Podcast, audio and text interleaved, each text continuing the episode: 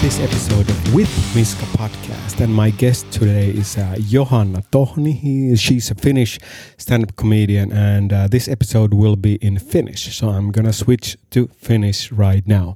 Eli terve meillä on, eli minulla on Johanna Tohni vieraana tänään. Johanna on stand-up-koomikko. Hänet, äh, hän on ollut tuossa nelosen stand-up-ohjelmassa ja vaikka missä laittaa Googleen, niin kyllä hänet löytää. Mä oon Johanna tuntenut monta vuotta, en hirmu hyvin, mutta kuitenkin nähnyt näissä keikoilla ja moni, monissa jutuissa hän on tehnyt myös improjuttuja paljon, kuten minäkin. Ja meillä on nyt hyvä ja pitkä keskustelu Johannan kanssa vähän, että miten Johanna on päätynyt tähän tilanteeseen, missä se nyt on ja miten tämä karanteeni menee Johannalla ja tuota, hänen puolisollaan tuolla Tampereella heidän talossa. Johanna oli myös Amerikassa käymässä ja kävi täällä Amerikassa keikolla, niin kuullaan Johan, tai siitä on jo vuosi aikaa, mutta joka tapauksessa kuullaan myös Johanna ajatuksia, että minkälaista oli täällä Amerikassa olla. Eli oikein hyvä tämmöinen pitkä Johannan matka stand-up-koomikoksi ja ka- ka- kaikeksi sellaiseksi ihmiseksi, että mitä Johanna nyt on. Ole hyvä. Johanna Tohni.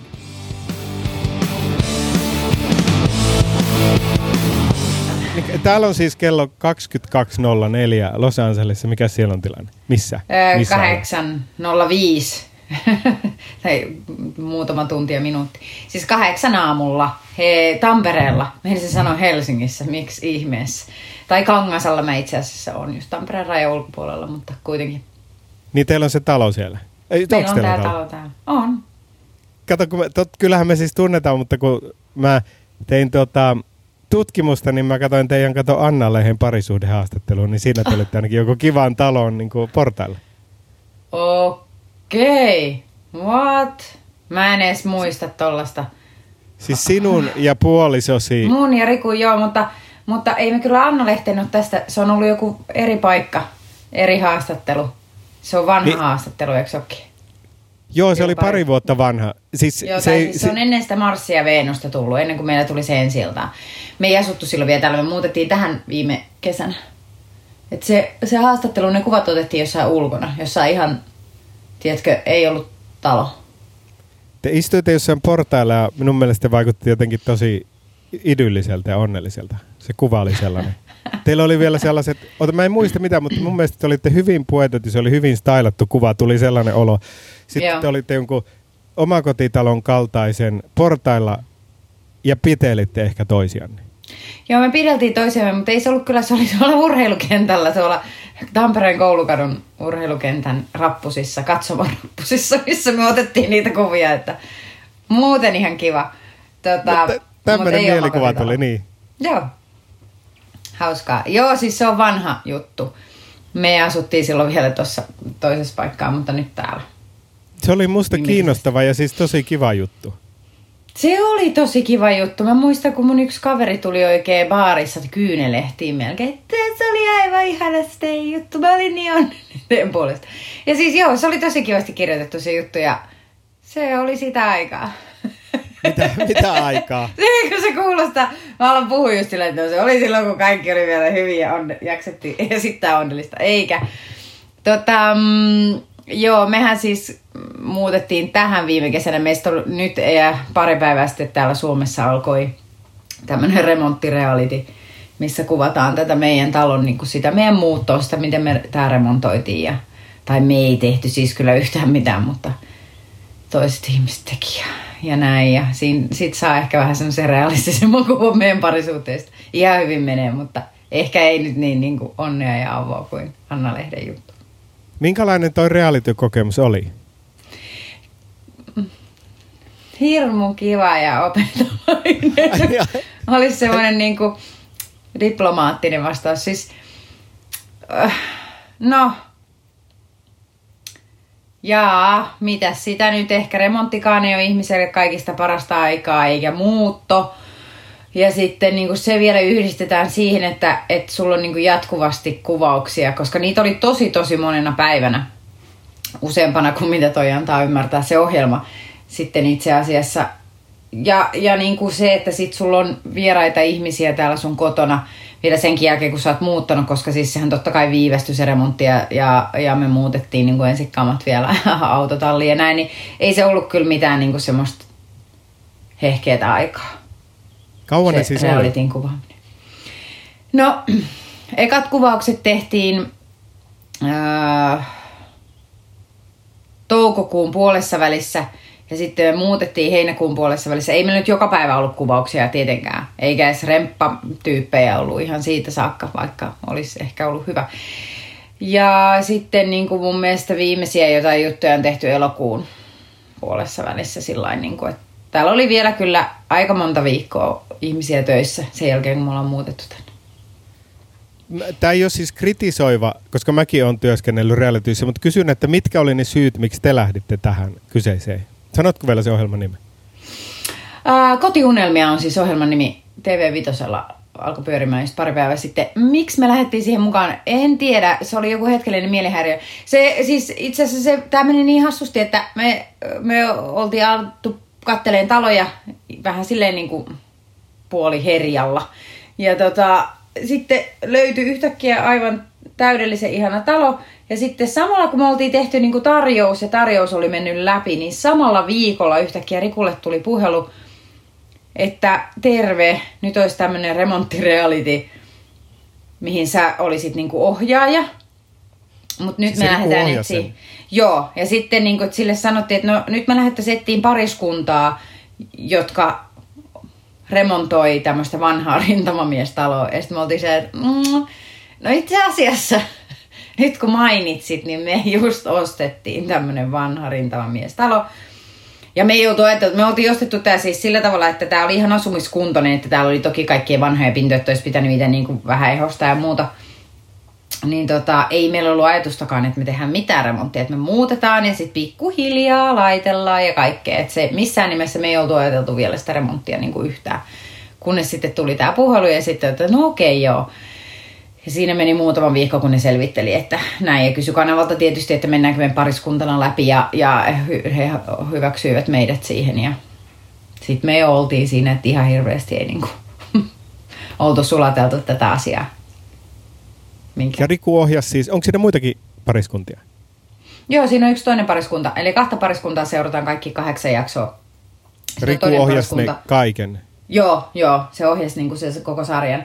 Tota, siinä on toinen pariskunta, jotka on niinku rakentanut tai rakensi alusta tai rakennutti. Tai siis ne itse teki tosi paljon kaikki pohjat ja, ja systeemit siihen ja sitten tuli talopaketti ja sitten sit sinne niinku jotain. Mä en edes tiedä, koska mä en ollut sitä seuraamassa ja mä en ole nähnyt muuta kuin kaksi ekaa jaksoa, että mä en oikein tiedä, mitä kaikkea siellä on.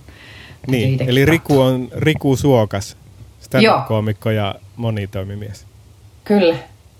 Monet Ei tuo, kato, mähän sain ohjata siis Sampo Kaulasen realityä muutaman jakson, ta- kaksi jaksoa täällä Los Angelesissa, tai puolitoista. Aa, Kun ne okei. tuli tänne kuvaamaan, niin sitten mä järjestin ne kuvaukset ja sain Joo. ohjatakin sitten. Ja sitten mä oon ollut täällä myös Mahtavaa. tuotantoassistenttina näin 90 päivää morsiammena. Onko tuttu? Ihanaa. Siis mä oon kuullut siitä tosi paljon. Mä en oo kattonut sitä. Niin. Mutta tota, mä en katso siis telkkari... Mä en katso telkkari ollenkaan, että mä en ole nähnyt mitään. Ei, ää, mutta joo, on kuullut siitä. Tosi moni kattoo. Niin, niin siis tota, että reality on ihan tuttu. Se, se oli siis jännä, kun mä katsoin reality, kun että siinä on aika paljon myös suunniteltuja osioita. Juu, Niin kuin tämmöinen on val- valjennut mulle. joo. Mutta Joo, on meidän siis, lapsetkin oli ihan siis järkyttyneitä, kun ne on tietysti mukana niin kuin parissa jaksossa, kun me otetaan niin kuin tie- jotain sisäänkävelyitä uudestaan ja, ja eri kulmasta tietysti, että saadaan niin kuin toisella kameralla, koska se kameraryhmä ei ole sellainen, että se, siellä olisi kymmentä kameraa yhtä aikaa kuvaamassa. Eli tilanteita otetaan uusiksi monesta suunnasta. Niin tota, ne oli ihan siis järkyttyneitä sillä, että mitä, mä en enää ikinä pysty niinku uskoa, että mitkä realitit on totta. No niin. Niin. niin. ja mä tuota. Johanna kysyn vielä yhden teknisen asian, niin eihän mun ääni kuulu mistään kajareista, että se kuuluu pelkästään kuulokkeesta. Ei, kuuluu pelkästään täältä. Hyvä, Ota, oli vaan pakko tarkistetaan vielä, tee vielä uudestaan, puhu vielä jotain.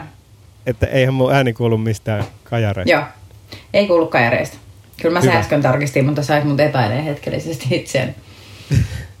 Joo, niin, niin, siis se tulee nyt se sarja ulos vai? Joo, tai joo, se on niinku D-Play.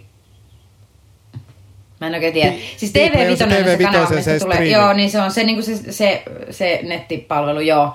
Ja siellä se on niinku joillekin, maksu, joillekin, jotka on maksanut sen siitä, niin ne saa katsoa nyt jo, mutta jos seuraa tämmöistä lineaarista TVtä, niin sitten se pitää katsoa kerran viikossa. Tai e, nyt tuli keskiviikkona kaksi jaksoa ulos. En mä oikein ymmärrä. Niin. Minä ymmärrä tällaisia. Kysytäänkö sulta nimikirjoituksia? Ehkä kaksi kertaa elämässä varmaan kysytty, ehkä kolme. Niin. Mä, t- jännä, koska mehän Ei. ollaan siis tunnettu jo useita vuosia, niin mä äsken kattelin siis noita sun kaikkia pätkiä, mitä löytyy vi- videosta. Vi- niin kuin tuolta siis videoita löytyy netistä. Joo. Niin tuota siis sun komikka, sä nykyään puhut tosi paljon iästä. Niin tai sitten ne pätkät, joita siellä on puhumaan sitä iästä. Mutta voi olla jo, että mä puhun nykyään. No, kun tää on jännä kuule, tiedätkö, kun silloin kun mä aloitin stand-upin, mä olin vähän yli 30, mutta mä näytin tosi nuorelta. Näytin tosi nuorelta ja mä tiesin sen itsekin, tai, mutta niinku, en mä sitä niinku tajunnut, että mulle Lindströmin Jukka on ollut yksi, joka on niinku auttanut tässä uravarrella sillä tavalla hyvinkin, että se on aina, niinku ne, aina neuvomassa, mikä on ihan hyvä asia. Ja se, se niinku silloin alussa sanoi mulle tosi monta kertaa, että sun pitää hei oikeasti niinku jotenkin tehdä tuosta sun iästä sillä että ne ihmiset uskoo, että sä oot oikeasti yli 30, koska sä et todellakaan näytä siltä. Ja, ja sit, sit mulla jäi niinku se jotenkin se tapa, että mun pitää aina mainita se ikä. No sit, sit kävi tämmönen juttu, että mä vanhenin ja, ja kasvoin muillakin tavoilla kokoa. Ja okay. aloin todella näyttää ikäiseltäni. Kukaan ei yhtään epäile, että mä en olisi 42 tai 43, kun mä kysyn ihmisiltä esimerkiksi lavalla. Kun aikaisemmin ne oli sillä, että jos mä sanon, että mä oon 32, niin ne oli sillä, mitä? Et voi olla. Ja nykyään jos mä sanon, että mä oon 42, niin ne on vaan sillä, joo, mitä sitten. Niin, niin siitä tuli itselle vähän niin kuin yllättävä, koska mä oon koko ikäni toivonut, että mä näyttäisin vanhemmalta, että mä olisin niin kuin jotenkin uskottava. Ja nyt kun mä näytän vanhemmalta, niin mä oon sillä, että mitä? Näytätkö mä oikeasti, Oletteko te oikeasti sitä mieltä, että mä näytän 40? Joo, kyllä. Et joo, siitä tuli joku tämmönen juttu. Ikäkriisi, vaikka se ei nyt ehkä ikäkriisi olekaan, mutta no on se. Kun se on jännä, mm. kun mäkin olen ollut muutaman vuoden täällä, niin mä muistin sut sellaisena, että sun jutut oli semmoisia nuoren äidin juttuja, mm. tai nuorehko äiti. Niin nyt Joo, mä katsoin noita äitiä. pätkiä, niin, tai siis kun mä oon 40 kans, niin tota siis, että kai me ollaan sitten jo ton ikäisiä, kun sullahan oli kaikki nämä virtsankarkailut ja ka- kaikki mm. niin kuin, siis tämmöiset jutut, mitkä mä oon laittanut enemmän sellaiseen, niin kuin, en mä nyt halua sanoa mummo-osastoon. Minä rikon tabuja ja haluan kertoa kaikille, että virtsan karkailu kuuluu meidän nelikymppisten naisten elämä. niin, että onko se tuon ikäisillä jo tuota... Ongelma. Olemassa. Niin, on se olemassa, on. joo. Kyllä sen tunnistaa tosi moni. Et en, en mä tiedä, tota, en mä nyt voi sanoa, että ihan jokaisella tietenkään, mutta, mutta se, on, se on kyllä semmoinen juttu, että, että jo, kun mä siitä on maininnut, mä ekan kerran kirjoitin johonkin Facebookiin siitä, että mä oon trampoliiniparkissa ollut pomppimassa, että oho, niin sitten mä sain yllättävän paljon viestejä, siis munikisilta naisilta tai kommentteja siihen, että joo, se oli yllätys ja herra jestas. Ja... Mutta eihän tällaisista puhuta. Eihän kukaan sano, että kusi vähän housuun tänä ei, päivällä, tai, kun nauroin. Tai sitten ne on sellaiset niin kuin, koomikot tai esiintyjät, ketkä on selkeästi profiloitunut mun mielestä niin kuin vanhemmiksi. Joo, joo, joo. Kuin miksi minä luulin sinut ja minut. Niin, niin. Mutta sähän puhut siis tosiasioista. Mä vaan tajusin, että mä elän jossain sellaisessa että sä elät jossain, niin sä kuvittelet vielä olevasi nuorempi kuin sä ootkaan. Niin, ja siis ju, tämähän oli tämä, mitä tässä jo, jollain asteella tapahtui. Mutta kyllä kai se muistakin asioita. Ja sitten mä katsoin myös, että sä olit täällä Los Angelesissa viime vuoden tammikuussa. Joo. Vähän, kun sä olit, siellä. minkälainen, siis kato, Johanna olit esiin, niin, siis kerrotko mikä reissu sulla täällä oli ja miten se meni?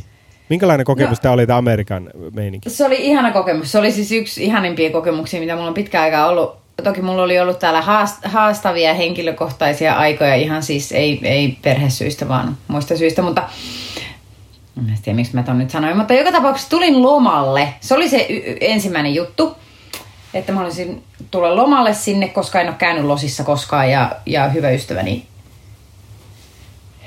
Irina asui siellä sillä hetkellä.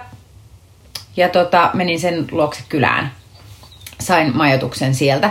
Mutta ajattelin, että mä vaan hengailin siellä. Sitten toki, toki kiinnosti tehdä keikkakin, mutta kun ne jenkkikeikat on aina, niitä ei välttämättä niin kuin täältä lähde koomikkona innoissaan. Tai siis niin kuin sillä tavalla, että sen tietää, että, että jos siellä olisi tosi paljon pidemmän aikaa, niin sit voisi niin kuin tutustua paikalliseen open mic skeneen ja sitten pikkuhiljaa katsoa, että mestat, missä kannattaa esiintyä, koska se, niin kuin varmasti tiedät, niin siellä ei ole niin kuin ihan samanlaista kuin Suomessa, että meet klubille ja se on hyvin järjestetty ja, ja siellä on yleisö, joka on maksanut siitä, että ne tulee katsomaan ja näin.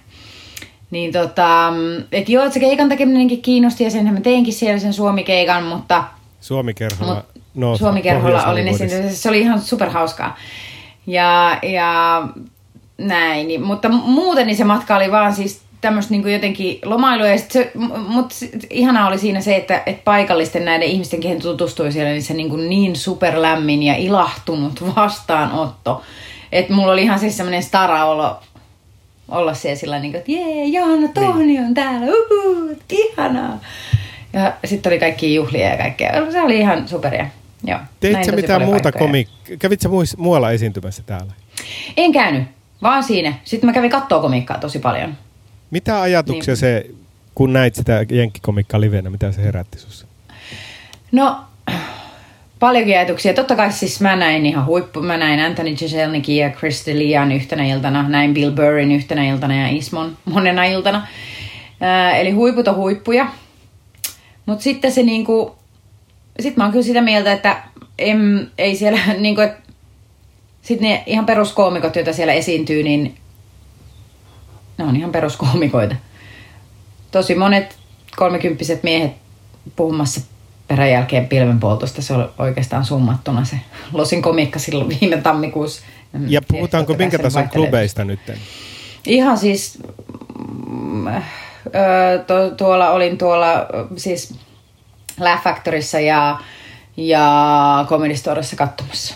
Eli, noi, eli nämä on ihan siis nimekkäimmät ja äh, korkeamman profiilin klubit, sä viittaa niin esiintyjiin tolla tavalla. Joo. Koska, Kyllä. ehkä mä sit, sitä mietin, että kun Suomessa on tosi paljon siis, kun Suomen koomikot, niin tänne aika harva tulee yrittää, niin mä toivoisin, että se jotenkin tollainen näkökulma rohkaisisi, että jengi tulisi sit tänne enemmän, vaikka vierailee ja sit voi Suomi-kerralla esiintyä. Että kun ei se Joo. jenkkien taso nyt niin kovin kummonen ole. Ei se ole. Ei se ole. Et toki Tai että sit- niitä hyviä on niinku samassa suhteessa kuin Suomessakin. Joo, aika kyllä, kärki. juuri näin. Juuri näin. Joo, kyllä mä rohkaisisin sitä ihan samaa. Ilman muuta menee ainakin kattoon paikan päälle, että mi- minkälaista se meininki on. Mutta myös niin vierailee. Joo, Mikä sun oli suhde erittäin sit... hyvä kokemus kaikkineen. Niin, sori, mitä sanoit? Eikö vaan jotain, että oli erittäin hyvä kokemus kaikkineen tämä kaikki. Mikä sun suhde sitten itsellä on luoda kansainvälistä uraa? Tai edes englanniksi esiintyä, esiinnyt sä? Mm. Joo, mä oon tehnyt paljon, paljon paljon, mutta siis oon tehnyt keikkoja enkuksi. Siinä on, mä en ole tehnyt nyt pitkään aikaan. Silloin kun mä aloittelin siis muutenkin komiikkaa ja oli, tiedätkö, semmoista niin kuin, 2012 mä oon vähän niin kuin aloittanut. Vähän niin kuin aloittanut. 2012, siitä mä lasken, että mä oon aloittanut. Mä oon tehnyt ekoja keikkoja jo ennen sitä, mutta silloin mä niin kuin aloitin tosissaan. Niin silloin ne alkuvuodet, kun oli semmoista jotenkin sellaista ylimääräistä energiaa ja intoa ja aikaa puuhastella, tiedätkö, kun sä harrastit sitä komiikkaa, sä kävit tekemässä open mic esiintymisiä ympäri Suomea innoissasi ja, ja kaikki oli vaan niin ihanaa ja tuoretta ja innostavaa ja mahtavaa, niin tota, silloin myöskin tein enkkukeikkoja paljon enemmän. Mutta se on jäänyt nyt, koska ei yksinkertaisesti ollut aikaa, koska se vie, se vie niinku mulla, koska mä en käytä englantia, vaikka mä nyt puhun ihan ok enkkua, mutta, mutta se vaatii kuitenkin paljon enemmän sitä työtä. Ensinnäkin täytyy kääntää niitä juttuja, kaikki jutut ei edes käänny missään nimessä enkuksi. Ja, ja sitten jotenkin se, että sit niitä, niinku, niitä kertoja täytyisi olla niin paljon, että se oikeasti se pronunciation, pronunciation, en mä tiedä miten se edes lausutaan. niin tota, mm. että siitä tulisi niinku hyvää ja fluent. Koska mä, mä huomaan, että että mä oon niinku, vaikka mä pystyn keskustelemaan englanniksi, niin se stand-upin tekeminen on yllättäen vähän haastavampaa. Ja joo.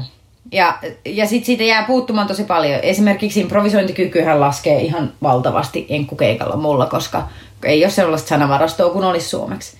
Ja sitten täällä Suomessa, niin vaikka niitä tilaisuuksia on, täällä on kyllä enkkuklubeja, mutta niitä on aika vähän. Ja sitten mm, se, että esimerkiksi jos täällä Tampereella kävisi treenaamassa, niin se yleisö on tosi usein sama, eli pitäisi olla niin kuin aina uudet jutut. Plus sit se, että usein siellä on vielä se, että siellä ei välttämättä ole sit loppujen lopuksi edes yhtään tai ehkä yksi ihminen, joka oikeasti on englanninkielinen. Kaikki muut on suomenkielisiä. Se on todella kummallista tehdä englanninkielinen keikka suomenkieliselle yleisölle, kun miksi me ei vaan puhuttaisi sit suomea, kun se on helpompaa.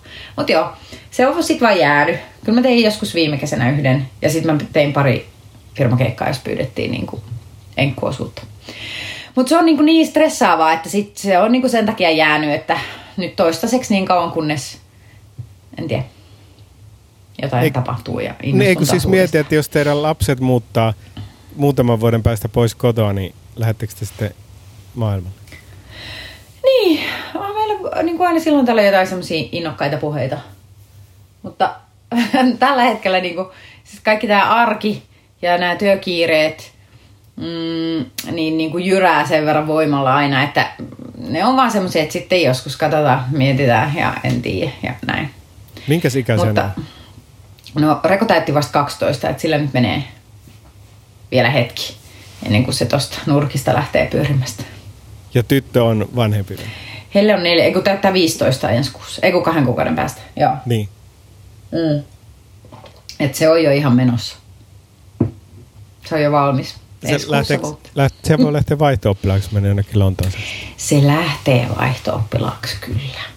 Me on nyt sovittu tämä asia hänen kanssaan jo kymmenen vuotta sitten. Niin, että hänkin, onko sitä, että sinä olet päättänyt vai hän haluaa ja kaikki haluaa? Hän, mä oon päättänyt, että hän lä- sinä lähdet. Kyllä kaikki haluaa vaihto vuotta. Olit sä Kovasti. vaihto-oppilainen? En, ikinä en lähtenyt, koska ei ollut rahaa mun vanhemmilla sellaiseen. Se olisi maksanut kuitenkin jonkun verran. Vaan niin kuin ihan muutama oppilas meidän lukiosta silloin 90-luvulla on lähtenyt. Ja tota, ei missään nimessä mun niin kuin, tota, kotiäiti ja postin kantaja isä eivät olisi pystyneet kustantamaan minulle vaihto vuotta. Niin, siis- Ikinä en päässyt. Niin mikä sun tausta siis on? Mistä päin Siis- sä oot ja mitä? No mä oon syntynyt täällä Tampereella, mutta sitten mä oon, mä oon niinku lapsuuteni asunut tuossa Akaa Viialassa, eli Viialan kylässä, semmoisessa 5000 asukkaan kylässä, kunnes sitten mä olin 14 kasiluokalle, me muutettiin takaisin Tampereelle. Mutta tota, siis ihan kuule duunariperheestä. Isä oli postissa töissä koko ikänsä ja äiti teki sitten vaihtelu. Se oli välillä jossain tehtäessä, mutta suurimmaksi osaksi se oli niinku, ei se kotiäiti, se oli perhepäivähoitaja, että meillä oli sitä aina hoitolapsia. Mutta tämmönen, tämmönen tausta, en mä tiedä mikä, niinku, että kukaan ei koskaan esiintynyt missään, paitsi minä. Mä oon ollut todella ujo siis lapsena, tietysti, mutta silti mä esiinnyin aina joka paikassa. Ihan aina kun meillä oli joku koulujuhla, niin mä oon jostain syystä ollut siellä aina esittämässä jotain tanssiesitystä tai laulanut tai Siis jotenkin oma-aloitteisesti. Joo, joo, siis täysin oma-aloitteisesti. Kukaan ei pyytänyt mua yhtään mihinkään, mutta mä olin aina siellä, mä voin tehdä esityksen. Niin. Ja sitten mulla oli aina joku esitys. Ja mä aina ohjasin ne ja, ja pakotin toiset esiintyä. Mä oon myös niin kuin laulajana, niin kuin tiedätkö, silloin yläaste, eikö ala-asteella, niin tota, aina kun oli joku koulun diska, niin sit mä lauloin playbackina. Tiedätkö, Niin. ihan Samantha Foxy ja Sabrina parhaimmat No se on biisit. helpoin, paras tapa muutenkin. Joo.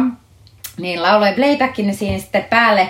Ja tota, sitten on kuulemma pakottanut kaverin pikkusiskoni mulle taustatanssijaksi yhteen esityksen. Et ihan uhkaili häntä, että jos se tuu, niin meillä on niin ikinä enää kavereita.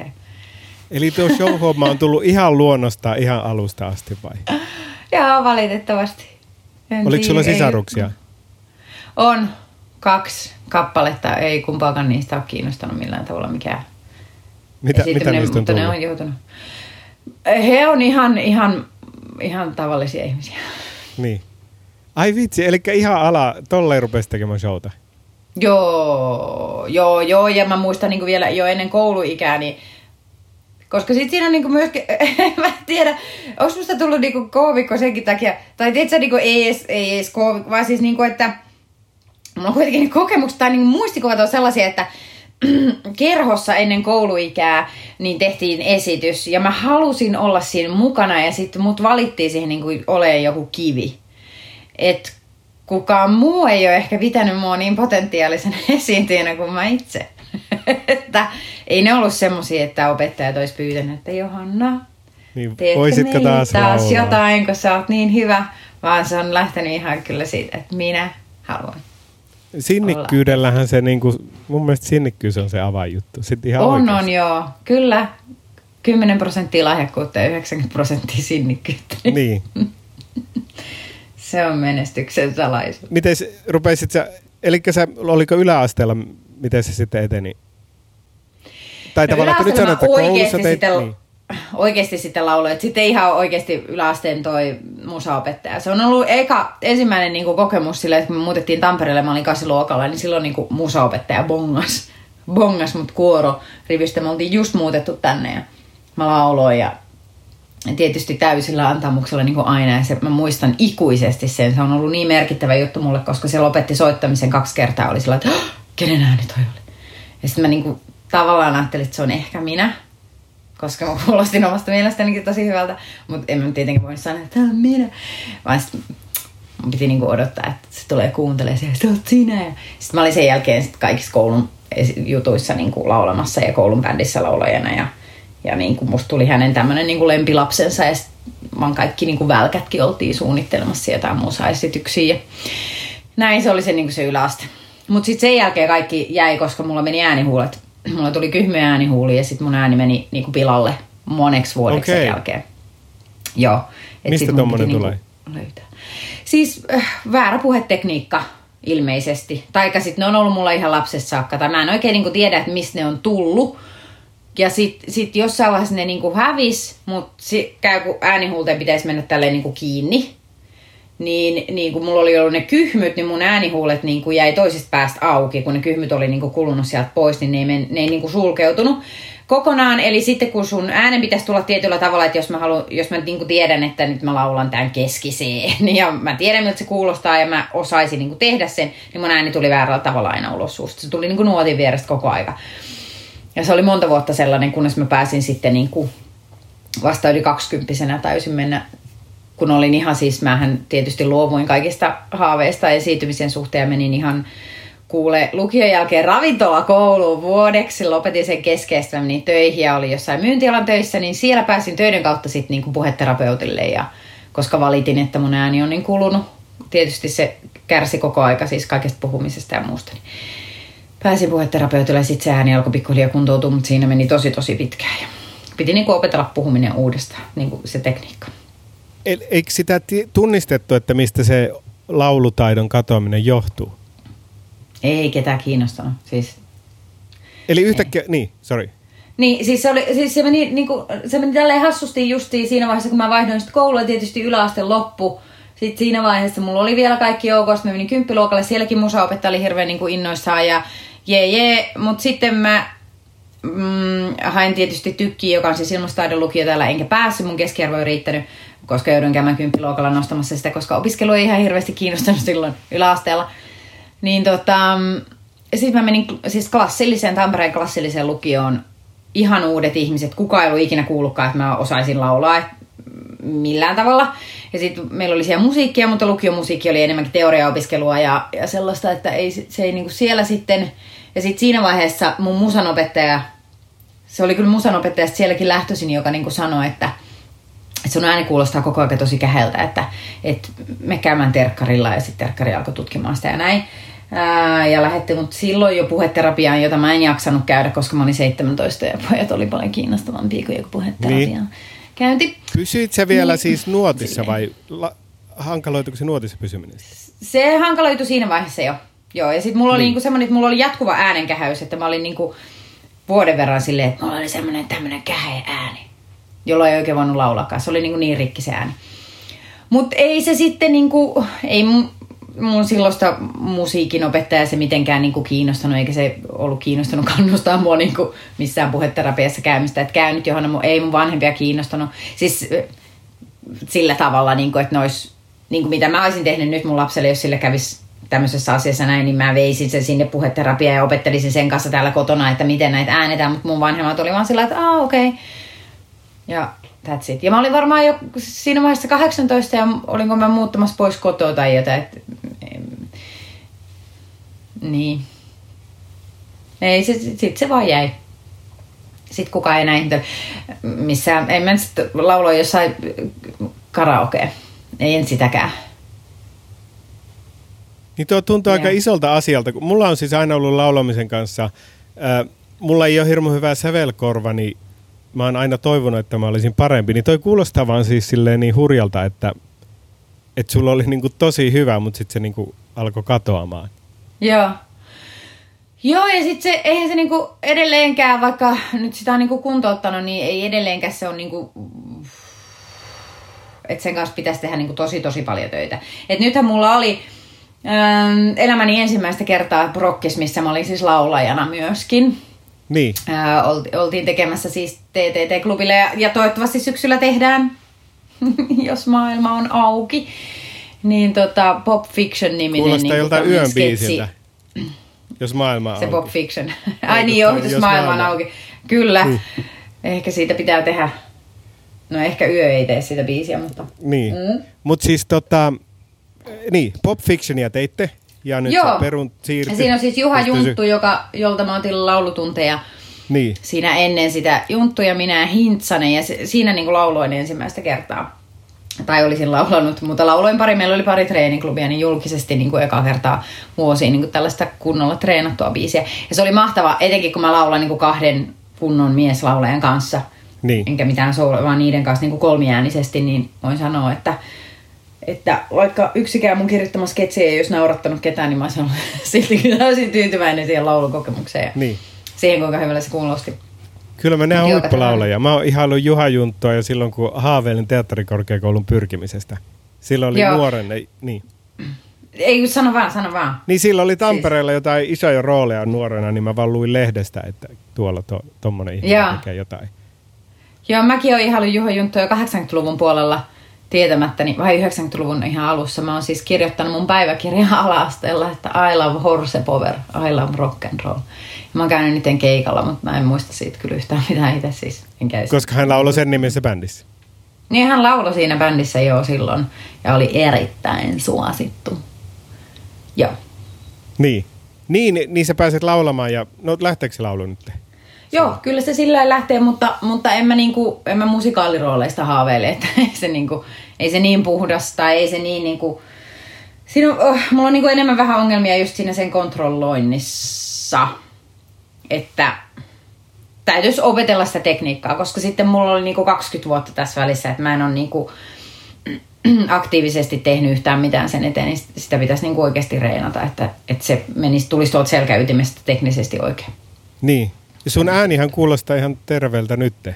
Onko se ihan kunnossa? Joo, siis sehän on ihan kunnossa joo, että, että tota, ei siinä ole niinku mitään ongelmia enää, että toki se laulu, ja sitten laulussa on niinku varmaan sekin, että sit se niinku jännittää suhteessa puhumiseen paljon, niin sitten se jännityshän yleensä saa aikaan sen, että se tulee jotenkin väärin tai joo.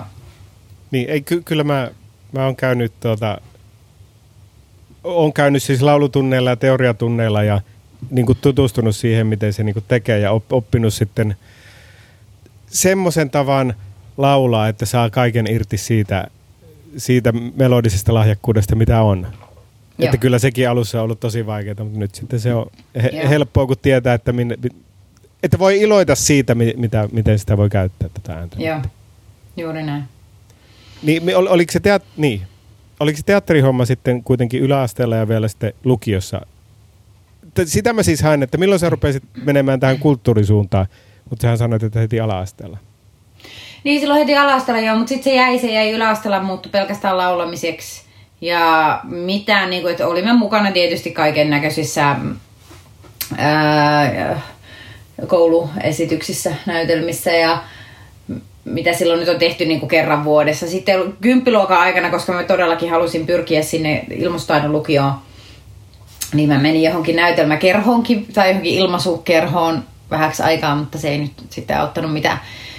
Ja lukiossa meillä nyt oli jotain esityksiä, missä oli mukana, mutta ei, ei mitään semmoista sen aktiivisempaa. Sen jälkeen se jäi sitten ihan totaalisesti, että menin sinne ravintolaoppilaitokseen ja sitten menin töihin. Mä olin neljä ja puoli vuotta siis töissä myynti henkilönä, matkapuhelinmyyjänä.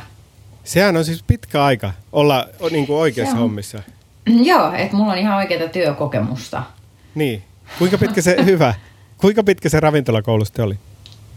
Se olisi ollut kaksi vuotta, mutta mä lopetin sen vuoden jälkeen. Niin, Eli ole kännykät oli valmistunut. silloin kuumaa kamaa, niin se bisnes... Joo, oli joo, se oli hyvä. siis se, se oli se buumi 97, 98 mä oon niin mennyt töihin. Niin. Joo. Joo, oli, ne oli hienot vuodet. Siis tosi erilaiset, mitä, mutta siis en kadu kyllä yhtään. Mulla on ollut tosi hauskaa töissä. Minkälaista siellä oli? Siis se oli tosi villi aikaa. Vähän tota, meillä oli hirveästi bileitä, työpaikan bileitä ja meillä oli omia bileitä koko aika. Ja mä oon ollut siis sellainen aivan niinku, mä oon ollut ihan holtiton. Mä oon ollut ihan siis, se, nyt jos mä ajattelisin niinku, että mä olisin töissä, että mulla olisi pitänyt antaa kenkää heti. mutta, Niin. Mutta mä olin hauskaa seuraa, mä olin hyvää ryyppiseuraa. Äh, tota, aina, aina valmis lähteä mukaan. Mä juhlittiin tosi tosi paljon ja näin. Ja se työteko oli vähän jotenkin niin toissijasta siinä, mutta, mutta oli kivaa, kivoja työkavereita. Ihan on nähnyt semmoisen niin bisnesmaailman pynkääkin siinä sivussa vähän ja ja varsinkin se oli se niin kuin todellakin sitä matkapuhelin- ja liittymämyynnin ja tämmöisen niin kuin haippi aikaa ja silloin tuli kuulen ensimmäiset No- Nokia-kommunikaattorit ja kaikki tämmöiset yy, ja Mä oon ollut siis jopa, mä oon niin, niin kuin välillä ryhdistäytynyt kuitenkin siinä työssäkin niin paljon, että mä voitin niin kuin, tai jonkun, sain joku sata liittymää kuukaudesta myytyä, että sitten niin kuin koko viestituote, joka oli tämä ketju, missä mä olin töissä, niin sen sisäisessä kilpailussa, niin sitten mä pääsin siis palkintomatkalle Saksan Nürnbergin formulakisoihin. Tuo, tosi, Yes. joo joo. Niin, se Onneksi oli hienoa. Kiitos paljon. Miksi, sut olisi- miksi sulle olisi pitänyt antaa potkut? Ah, siis koska, koska, no en mä tiedä, mä olin varmaan niin jossain juhlimassa aina kerran viikossa ja sitten aamulla kauheassa krapulassa töissä ja välillä en aina ollut ajoissa. Niin. Mm. Mutta toihan, Mut ei, kun, mä oon pikku, kun mä oon siis 25. kaksi vuotta nuorempi, niin mä en oo kokenut ns. aikuisena tota, että silloin mä olin vielä lukiossa tota Aivan. aikaa. Mutta kyllä mulla oli vaan se Ringo-puhelin, mä ostin se Iisalmesta. Muistatko Ringo? Joo, hämärästi, tosi hämärästi. Muista mitään, kaikki tosi hämärästi. Mulla oli ensimmäinen puhelin, oli banaanipuhelin, jos muistat, Nokialla oli semmoinen. Joo, ne oli jo niitä vähän Vähän. parempia. Mm. Muistan. Se oli jo semmonen, se oli niinku mun eka. Ja sitten oli kaikkea kuule zippoa ja zappoa, Se- mitä niitä nyt se, oli. Tip, joo, se oli hieno kanssa. No sulla oli oli tosi sit kaikki. Miksi sä sit tommoseen, tommoseen hylkäsit? Tommoseen No sit elämään? mä menin opiskelemaan teatterijuttuja. Sitten mulle niinku riitti, koska se oli jäänyt kalvaa mua kuitenkin. Mä olin, sitä mä olin niinku halunnut tehdä.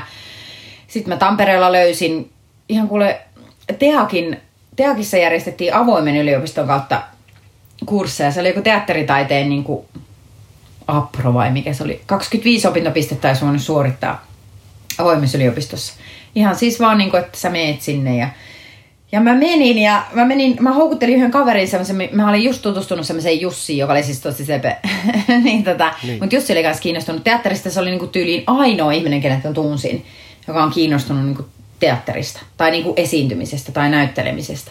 Ja mä olin just tutustunut siihen ja sitten mä houkuttelin, että hei, hae, hae mun kanssa sinne avoimeen yliopistoon, että sinne kursseille, että et tota noin, niin ja sitten siihen aikaan, tiedät, se oli vielä, että avoimessa yliopistossa, kun ei ollut mitään netti-ilmoittautumisia eikä tämmöisiä, vaan sinne jonotettiin. Että sä meet niinku itse fyysisesti jonoon, ja että sä saat sen paikan. Ja Niin. niin. kurssit oli niinku, ainakin pari vuotta aikaisemmin ollut niin suosittuja, että sun piti mennä edellisenä yönä sinne jonottaa. Jokut meni johonkin psykologian kursseille, että ne niinku makuupusseissa jonotti sinne avoimen yliopiston kursseille. Ja minä Jussi, mä Jussille, että mennään sitten tosi aikaisin, että se aukeaa kuudelta illalla, mutta mennään joskus aamulla, koska mä haluan niinku päästä sinne. me mentiin aamulla Jussin kanssa sinne ja sitten katsottiin, että täällä ei ole ketään muuta. Ja sitten no käydään kahvilla ja tullaan sitten takaisin. No ei siellä, ei siellä ollut ketään muuta. Koko päivänä me oltiin ensimmäiset, jotka sinne sitten ilmoittautu. Kyllä sinne tuli sitten se kurssi täyteen myöhemmin, mutta kaikki otti se vähän rennommin, kun me, me jonotettiin joku kymmenen, kymmenen tuntia aikaisemmin päästään teatteria opiskelemaan. Ja sitten me silloin syksyllä aloitettiin niitä kursseja, ja sitten mä samalla löysin niin Legiona teatteri, joka oli harrastajateatteri, jota mä en edes tiennyt, että niin kuin ihminen voi harrastaa teatteria, tiedätkö. Mä oon niin, niin kuin säkissä kasvanut. Tai siis Viialassa joo oli harrastajateatteri, mutta silloin mä oon ollut tosi pieni lapsi. En mä niinku oo ajatellut, että sinne voi mennä kuka vaan. Ja ei, en mä tuntenut ketään teatteri-ihmisiä. e- e- mm, Ei mulla ollut mitään käsitystä, niin kuin, että miten. Ja sitten joku kertoi, että hei sinne saa mennä kuka vaan, että se on semmoinen legionateatteri. No legionateatteri on paljon muutakin kuin harrastajateatteri. Sehän on sitten niin kuin tämmöinen syrjäytyneiden tai syrjäytymisuhan alla olevien nuorten tämmöinen, ja mä en ihan niin kuin sillä tavalla soveltunut siihen, koska mä olin kuitenkin töissä samaan aikaan ja suht hyvin hoitanut asiani aina. niin. Mutta siellä mä niin kuin aloitin ja sitten mä menin opiskelemaan Päivylän kansanopistoon nuorten teatteriohjaajalinjalle seuraavana vuonna. Siinä vaiheessa jäin pois töistä. 2002 mä oon ollut niin viimeksi Siis vuoden kurssi, niin 2002 viimeksi oikeassa töissä. Tuota, vuodeksi Minne Päivälän kansanopistoon teatteri Päivälän kansanopisto. Te- Joo, no se oli niinku, sen nimi oli nuorten teatteriohjaajalinja. Se oli vähän niin kuin teatteri-ilmaisun ohjaaja. Tämmöinen lyhyt kahdeksan kuukauden koulutus, tai niin yhdeksän kuukautta, kun siellä oltiin vuosi. Niin tota, että tämmöisiä niinku nuorten ryhmäohjaus, teatteriryhmäohjaustaitoja harjoiteltiin. Toki siellä oli siis kurssi, meitä nyt opiskeltiin itse siis näyttelijän työtä ja ja kaikkea teatterin tekemistä, devising teatteria ja, ja oli vähän teatterihistoriaakin ja kaikkea siinä vuoden aikana. Itse tehtiin tosi paljon prokkiksi. Sellainen perus kansanopistomeininki. Minkälainen koke, oliko se hyvä? Se oli tosi hyvä. Äh, ihan älyttömän hyvä tietysti. Se oli mulle semmoinen niin käänteen tekevä juttu elämässä. Siellä sain ensimmäistä kertaa sitä, sitä niin kuin palautetta, mitä olin koko elämäni janonnut, että kyllä Johanna sinusta on tähän, että, että että jo, johonkin, niin kuin, että tämä teatteri on niin selkeästi sun juttuja. Mutta siellä mä sain myöskin niin kuin eka kertaa palautetta siitä, että et, ei, ei mistään näyttelijän tyyllisistä lahjoista. Siis joo, että olet lavalla hyvä ja sain siitäkin palautetta.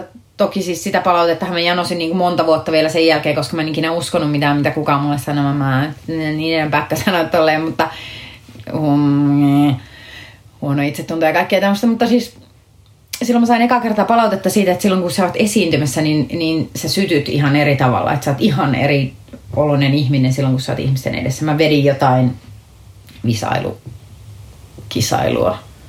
Joo. Joo. Se on niinku ollut semmoinen, se, se oli semmoinen startti. 2002-2003 mä olin siellä. Sen jälkeen mä en ole, niinku, en ole, ei ole ollut paluuta. Sitten mä oon tehnyt kyllä tosi monia eri juttuja, siis teatterijuttuja. Et silloin 2003 menin muun muassa ensimmäiselle improkurssille samaan aikaan, kun olin siellä päivälässä, että siitä lähti se impro-ura. Ja tota, ohjasin niin kuin nuorten ja lasten ryhmiä silloin ja olen tehnyt sitä ja semmoisia juttuja ja sitten olen ohjannut harrastajapuolella ja sitten olen tehnyt tuottajahommiakin vähän aikaa ja niin kuin kaikki mahdollinen paitsi näyttelijänä oleminen ja se olisi ollut tänä keväänä ensimmäistä kertaa. Niin, että se on näytellyt sitten pahemmin vai? Siis en, niin kuin, että, no joo, impro näytellyt kyllä, ja sitten on nyt ollut jossain muutamassa, muutamassa harrastajateatteriprokkiksessa elämän aikana. Mutta en mä näyttelijänä ole niin kuin, palkkaa saanut, koska että se on niin kuin ainoa tämmöinen duuni, mikä mulla, mitä mulla ei ole niin kuin teatterialalta. Ai, mä luulen, että sä jotenkin oot paljonkin. Pyrit sä sitten teakkiin noissa, oot sä pyrkinyt sinne? En koskaan. Mä kerran on hakenut nätyä, mutta se oli jo ennen sitä päivän kansanopisto kokemusta. Koska sit siinä tuli vähän niin kuin se, että... Ja varsinkin sit kun mä olin niin kuin, niin, no, mä menin sen päivän kansanopiston jälkeen, mä tein semmoisen virheliikkeen, että mä olin niin opiskelemassa fyysisen teatterin koulussa, semmoisessa kuin teatterilaboratorio, tämmöinen yksityinen koulu Suomessa. ECS. Äh, joo, joka ei ollut, mun mielestä kenellekään se ei ole hyvä vaihtoehto, mutta varsinkaan mulle se ei ole hyvä vaihtoehto. Oliko se jotenkin turkkalainen? Oliko se joku tämmöinen? No ei, se, musta tuntuu, että Turkkakin olisi ollut jotenkin lempeä. Okay. lempeä meininki, meininki siihen verrattuna, että, että se ei ollut ja it, it was not worth the money ja kaikkea niin kuin muuta, muuta, mitä siinä nyt olisi. Ja sori, mun on pakko harjalla hiuksia koska, tässä samalla, koska häiritsee, että ne on takussa edelleenkin. Mä en ole siis harjannut niitä monen päivän. Ei se Joo, se, siellä on niinku tosi semmoinen, en mä, en mä oikeasti edes tiedä, niinku, että mis, mi, mikä suuntaus se on niinku olevinaan, mutta siellä tehtiin siis paljon fy, fy, fyysiseen liittyviä harjoitteita ja, ja niinku näin. Mä olin siis siellä neljä kuukautta, sitten mulle riitti, mä lopetin sen kesken. Ja siinä vaiheessa vielä mä ajattelin, että musta tulee näyttelijä. Mutta sitten sit tuli tämmöinen niinku rakastuminen samaan aikaan, joka, joka johti lapseen Äh, ihan suunnitellusti kylläkin.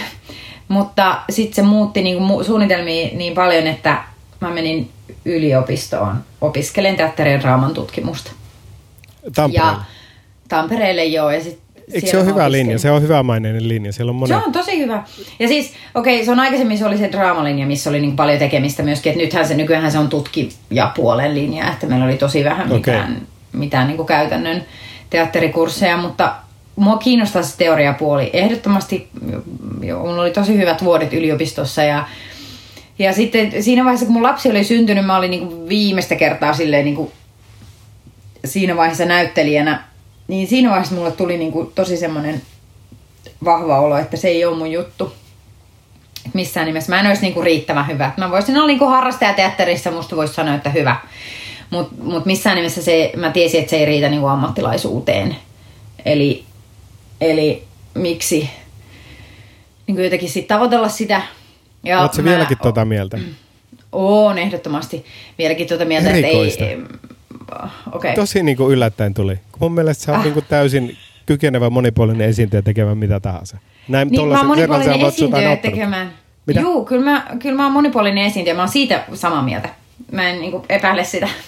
mutta, mutta se näyttelijän työ, niin se on, se on jotain muuta. Se on jotain niinku, että mulla tulee ehkä siinä, siinä, että se on toisen kirjoittaman tekstin niin kuin jotenkin sen, en, en, se on hieno laji, jos sen osaa. Ja mä ihailen niin kuin loistavia näyttelyitä ihan todella paljon, mutta en, ei mulla ole itsellä mitään semmoista kaip- kaipuuta siihen. Anteeksi, anteeksi, ei ole, itellä ei ole mitään. hätää. Mutta vet. mitä sanoit, että ihailet loistavia näyttelijöitä, mutta itsellä ei ole mitään? Niin, äh, niin äh, ei, ei mulla ole mitään niinku ha- haikeutta sen suhteen. Ei mulla ole mitään niinku semmoista kaipuuta, että mä haluaisin itsekin. Ootko kunnossa? joo. Jotain. Niin, joo, niin, eikö mä että su, no sitä se on siis ok, että jos sulla ei ole niinku kaipu, kaipuuta tai sille, että kaikki on hyvin. Ei, joo, ei oo, ei oo onneksi. Onneksi ei ole, koska mä oon nähnyt kyllä tosi paljon sitä, että, sitä, että kuinka ihmiset niinku murenee tuossa vuosien varrella, kun ne niinku todella yrit, pyrkii ja pyrkii sinne teakkiin tai nätyy ja, ja ei vaan ovet aukeaa ja sitten niinku, sit, niin. Että, et, että tota, olen iloinen, että pidän stand-upista suurenmoisesti. Mikä sanavalinta suurenmoisesti. Pidän stand-upista siis tosi paljon, musta se on ihanaa. Ja, ja se on niinku ehkä kaikista eniten mun juttu. Toki tommonen niinku sketsinäytteleminen, mitä mä olisin nyt Pop Fictionissa tehnyt, niin en mä sitä niinku vieroksu. Musta se on kivaa. Ja impro keikat on ihan mielettömän ihan, joka pääsee tekemään niinku teatteri, tai siis niinku, että oikeesti näin niinku, joo. Mutta sitten niinku ihan näyttelijän työ, niin jätän ihan mielellään semmosille todella taitaville tyypeille, jotka haltsaa sen. Ai jännä. Siis toi tuli nimittäin yllätyksenä. Koska mä ajattelin, että sä oot näytellyt niin kuin kaikki muutkin, ketkä noissa impropiireissä Niin. pyörii. Aivan. Joo, en, en mä ole näytellyt muuta kuin improssa. Niin. Se on aina. Niin, eli sitten tota, sä menit sinne äh, Tampere sinne yliopistoon. Joo, ja, Ja sitten mä valmistuin sieltä ja sitten mä menin samaan aikaan te, tonne mm, teakkiin, menisin sanoa. Mä menin sitten teakkiin ja no en mennyt, kun menin Metropoliaan vielä lukee itteni teatteri-ilmaisuohjaajaksi. Ja Mä sieltä valmistuin 2015, että mulla on niinku kaksois tämmönen korkeakoulututkinto. Olit sä siinä aikuislinjalla vai ei? Joo. Joo, ja samaan aikaan töissä, koska mä opetin sitten impro siinä vaiheessa ja niin kuin täyspäiväisesti tuolla no, komediateatterin siellä, tai Suomen teatteriopistolla ja sitten missä nyt kaikkialla muualla. Siihen aikaan vielä. Siis Metropoliastahan on tullut tosi monet, ainakin mun lähipiiristä. Ja tosi monet, niin kuin monet improtyypit ja kaikki. Joo, joo. Joo, mutta ne on ollut varmaan anteeksi, nyt joku rati- Ratiseeko se mikki jo- jotain vasten? Mä en oikein tiedä, kun mä en ole ihan varma, että onko mulla se mikki edes tässä. Ei, se, se on oikein hyvä. Noniin. Äsken varati. Niin, niin Joo, että kun siis monet, paita. monet meidän tutu, ainakin mun tutuista on tullut siis nimenomaan Metropoliasta. Joo. Mutta mä en tunne niitä. tai Niin. siis ne ei ollut samaan aikaan, koska mehän ei niinku ilta, tai tämmöisenä mikä aikuopiskelijoina, niin mehän ei nähty oikeastaan ketään muuta kuin meidän omaa porukkaa, ketä oli sitten sillä samalla linjalla, niin ei me törmätty kehenkään niin noihin päiväkouluopiskelijoihin, mutta kuin ihan siis kerran vuodessa. Ja Eli jos- minä, joka on asunut Tampereella ja käynyt aina silloin vaan niin kuin Helsingissä, kun oli koulua, niin en mä tunne niitä yhtään. Niin kuin sitä kautta en tunne. Eli jos stand-up otettaisiin pois, niin mitä sun ammatillinen elämä olisi nyt? Siis mä varmaan opettaisin sitä improa edelleen ja, ja esiintyisin totta kai improvisoijana varmasti. Mutta nykyään toki, niin, no en mä nyt itseäni kauheasti käsikirjoittajaksikaan vielä voi laskea. Olen kirjoittanut siis Marsia ja Venusta ja sitten nyt on Pop Fictionin niin puoliksi Heikin kanssa. Mis, missä tos... improryhmässä sä Tampereella olit? Tai siis missä Ää, no, kaikissa olet? Mulla on ollut siis monia omia ryhmiä silloin alkutaipaleella, mutta sitten mä olin snorkkelissa, Tampereen improvisaatioteatteri snorkkelissa varmaan viitisen vuotta aika aktiivisesti. Mutta sitten en ole enää ollut pitkän aikaa, koska ei siis aika riitä, eihän aika riitä mihinkään muuhun kuin stand-upiin tai näihin työjuttuihin, koska se kuitenkin niin kuin vaikka, vaikka ne on, on työtäkin se touhu tai että tehdään firmakeikkoja, josta saa, mutta se on kuitenkin harrastus pääasiallisesti ja ja tota, se olisi pitänyt niin kuin ehtiä treenailemaan ja, ja esiintymään ja eihän en mä voi niin kuin uhrata sillä tavalla viikonloppu iltoja ilmaisille esityksille tässä vaiheessa, kun on, on tahkottu, varsinkin tuota Marssia Venusta, kun on tahkottu toi kolme vuotta, niin ei ollut aikaa harrastaa. Mitä? Mites, mites toi stand-up sitten tuli sulle? No se tuli sille vahingossa varmaan Mä olin tehnyt siis sitä improa ja sit pikkuhiljaa, tai mä olin tuntenut Jukan, siis Lindströmin Jukan just snorkkelin kautta. Tai sitä ennen jo, ennen kuin mä olin itse snorkkelissa, niin mä tunsin Jukan siis impron kautta kuitenkin. Oltu samoilla kursseilla ja muuta. Ja sitten niin kuin sitä seurasin, kun se alkoi tekemään stand-upia ja kävin katsoa jotain keikkoja. Ja sitten yliopistolta tunsin Tuomisen Tommi, joka oli mun kanssa samalla kursseilla. Ja sitten Tommikin teki stand-upia silloin ja kävi katsoa niitä esityksiä. Se oli se vähän niin kuin sille, miten tutustui siihen maailmaan – ja sitten perinteisesti Facebookissa näin ilmoituksen Heikkilän Pirjo piti silloin 2010 stand-up-kurssin naisille. Kymmenen vuotta sitten? Joo, tasa. Ja mä menin siihen sitten mukaan. Mä en olisi mennyt siis, jos se olisi ollut mikään muu. Mä en olisi ikinä uskaltanut siis stand-upia kenellekään miehelle sanoa ääneen. Mäkin haluaisin kokeilla. Se oli täysi salaisuus ja se oli niin jotenkin helpottava tekijä, että se oli naisille tarkoitettu se kurssi. Ja silloin on ollut siis, mun mielestä Rimpelä Anna oli siellä Pylkkäsen Kaisa on ollut siellä. Kevävirra Jenni oli siellä. Minä. Sitten vielä joku, joka tekee. En mä muista. Kuitenkin, että no, joka tapauksessa niin tämmöisellä porukalla siellä sitten pari kertaa tavattiin ja sitten oli se esitys jo. Tämä on niinku se mun ensimmäinen, eka kerta oli silloin, se oli elokuussa muistaakseni 2010 tai jotain. No minkälaista se oli? Se oli ihan mieletöntä. Siis mä, mulla oli ihan, mä en, mä en tiedä oliko mä viisi minuuttia vai oliko mä kymmenen minuuttia aika. Käsitykseni on erittäin hämärtynyt siltä illalta, mutta se oli ihan sa- sairaan hyvä keikka. Siinä oli ehkä joku tämmöinen niin ensimmäisen kerran, tiedätkö, kun ekaa kertaa teet jonkun jutun jossain treeniklubillakin, niin siihen tulee semmoinen joku mieletön innostus sitä juttua kohtaan, kun pääsee ekaa kertaa kertoon sen, niin siinä oli joku tämmöinen taika, että ei mun sitten ne seuraavat keikat ollut kyllä läheskään yhtään niin hyviä, mutta muistan sen, että kun mä aloitin, siinä oli ehkä ollut muutama niin kuin, semmoinen, jolla ei ihan lähtenyt. Se, mä olin ekan puolisko viimeinen ja mä olin sitten se, kuka niin kuin pääsi räjäyttää heti alusta saakka. Mä olin valamiehen Tomilta saanut niin kuin vinkkejä, että kannattaa aloittaa jutulla sinun iästäsi, koska et näytä niin vanhalta kuin olet. Se oli muuten ensimmäinen vinkki, minkä sain. Ja tota noin, niin sitten sitten se oli vähän lukenut mun jotain juttuja punakynän kanssa, korjailun niitä, että no joo, tässä voi olla jotain hauskaa. En tiedä kuinka tämä tulee toimimaan, koska tämä perustuu act ja näin. Ja si- mutta oli saanut vähän niin kuin itseluottamusta, että nämä voi olla hauskoja juttuja, koska en olisi ikinä mennyt, siis jos olisi jotenkin sanonut mulle, että no ei ehkä näissä ei ole mitään hauskaa, niin mä en olisi mennyt sille keikalle. Mutta se onneksi antoi sellaista pientä toivoa ja mä menin ja, ja se, se meni ihan sairaan hyvin siellä oli mulla pari tuttuakin katsomassa ja, ja sitten mä muistan, että joku, mä muistan vaan, niin kuin, että mä näin eturivissä, että joku jätkä oli niin kuin, se oli tyyliin kaksin kerroin, kun se nauroi jossain kohtaa. Se oli ihan silleen, että se piteli mahansa ja mä olin tällä, että on hienoa, mitä? Se oli se. Että jos se, se eka kerta olisi ollut niin vaikuttavan hieno kokemus, niin mä olisi varmaan niin kuin ikinä enää uuden. Että jos se olisi ollut niin kuin, koska tiedät, että jokut menee lavalle ekan kerran ja ei lähde, Ja silti ne menee uudestaan. Niin sitä mä en ikinä ymmärtänyt, että kuka pystyy semmoiseen. Mutta se, että kun se oli niin hyvä se ensimmäinen kerta, sitten seuraavat kerrat ei ollut läheskään niin hyviä. Sitten mä niin päätinkin, että no ei tämä mun juttu ja mä lopetan. Ja sitten vasta 2012 uudestaan päätin, että nyt teemme onkin minun juttu, minä jatkan. Joo. Kerrotko tuosta, mikä on act out? Sä sanoit, että Tomi sanoi, että tämä ei toimi, koska se perustuu act outtiin. Mm, siis eli, eli näyteltyyn, miksi sitä, miten se nyt selittää suomeksi, act out. Eli mä esitän niin kuin jotain fyys, miimistä. Niin, eikö, eikö sitä mäkin mietin, että, Joo. että niin kuin ensin voidaan sanoilla asu, tehdä, mutta sitten niin kuin näytetä. Sitten mä kaivoin Joo. sitä maata, niin sitten Joo, että sä niinku joko fyysisesti, tai sitten act outtina voi toki pitää sitäkin, että jos sä niinku esität jotain toista niinku henkilöä tai sen puhetyyliä. Mutta kyllä siihen mun mielestä keho ja mimiikka liittyy siihen act outtiin niinku kiinteästi. Niin, niin eikö se munkin mielestä on jotain sellaista. Niin. Joo.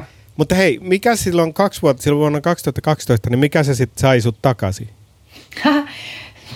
Koska mä olen niin Mä olin sitä niin monesti miettinyt ja kaipaillut ja kaikkea, mutta silti se oli, koska ne oli, eh, siinähän liittyi niin kuin siihen alkuun liittyy se, että se jännittää niin paljon, että mulla menee niin kuin kaksi viikkoa, mulla saattaa mennä ennen sitä keikkoa. Ne keikkoja oli tosi harvoin, kun et sä päässyt mihinkään esiin, kun kuka ei tiedä, kuka sä oot. Niin mua jännitti aina niin paljon, että mulla meni niin kuin kaikki sekaisin, että mä en pysty niin kuin lapsille laittaa ruokaa kotona. Että mä oon vaan silleen, että no jotain valmis ruokaa, syökää, menkää pois häiritsemästä. Että se oli niin kamala se jännitys. Että sitten mä ajattelin, että ei tästä tule mitään, että en mä voi sotkea mun elämää tässä vaiheessa niin kuin näin paljon tämmöisellä jutulla. Että se oli se yksi syy, miksi mä niin kuin lopetin. Mutta sitten mä sain vielä sulla jotain oli silloin, vähän niin kuin... Sulla oli vielä mies ja toi ei, lapset. Ei Olitteko ollut, te ei ollut. Juu, oltiin, oltiin. Eihän mä olisi ikinä mihinkään ruvennut haaveilemaan kanssa, mä olisin naimisissa olevana. että mä olin niin kuin eronnut ja mulla oli jotenkin semmoinen vaihe elämässä, että nyt mä haluan niin kuin jotain. Mun täytyy niin. jotain niin kuin tehdä mieletöntä, erilaista, uutta. Niin se oli varmaan myöskin niin kuin syynä siihen, että uskaltauduin kokeilemaan edes. Mutta mä olin saanut jotain niin kuin vähän ärsyttävää palautetta sitten jonkun mun keikan jälkeen, joka otti moni paljon päähän. Sitten mä ajattelin, että mä, mä en halua olla tällaista ihmisen kanssa missään tekemisissä, nämä koomikot on ihan kamalia. Ja, niin. ja en mä tutustu kehenkään. Toki johtuu siitä, että mä itse olin niin kauheasti jännityksessä, kun mä menin niille klubeille, että mä en halunnut puhua kenenkään kanssa yhtään mitään, enkä kyennyt puhua mitään. Että se nyt johtuu varmaan lähinnä siitä, että mä en tutustunut kehenkään, kun mä en itse edes kattonut kenenkään päin. Mutta sitten niin kun, mä, mä olin siis, Pekka Haavisto oli presidenttiehdokkaana silloin 2012. Ja sitten järjestettiin tämmöinen niin kannustus, mikä ilta olikaan, missä sitten oli esiintyjä ja minä ja mun sen hetkinen niin improryhmä Epätäydelliset naiset, joka, joka oli niin samaan aikaan päällekkäin tuon snorkelin kanssa, mutta se oli mun niin pienempi porukka. Me esiinnyttiin siellä ja sitten, sitten Ahosen Anitta oli siellä tekemässä stand-upia. Ja me ei oltu Anittan kanssa tunnettu siis sitä aikaisemmin. Mä tietysti tiesin, kuka se oli ja se oli kuullut mun nimen. Että me niinku tiedettiin toisemme, oltiko me ehkä jopa Facebook-kavereita, mutta me ei oltu tutustuttu. Ja sitten Anitta oli siellä takahuoneessa ja sitten se vaan kysyi multa, että no teet sä vielä stand-upia? Ja sitten mä olin siellä, että no en mä enää. Että se oli liian vaikeaa. Sitten sanoin, että no onneksi stand-up on sellainen laji, että siihen voi palata uudestaankin, vaikka sen on niin kuin jo lopettanut. Sitten jos joskus tuntuu siltä. Niin varmaan seuraavana iltana mä laitoin sille viestiä, että onko sulla vielä se, Anitella oli silloin treeniklubi huurupiilossa, että on, on, olisiko sulla tilaa vielä johonkin huurupiiloon, että mä voisin tulla.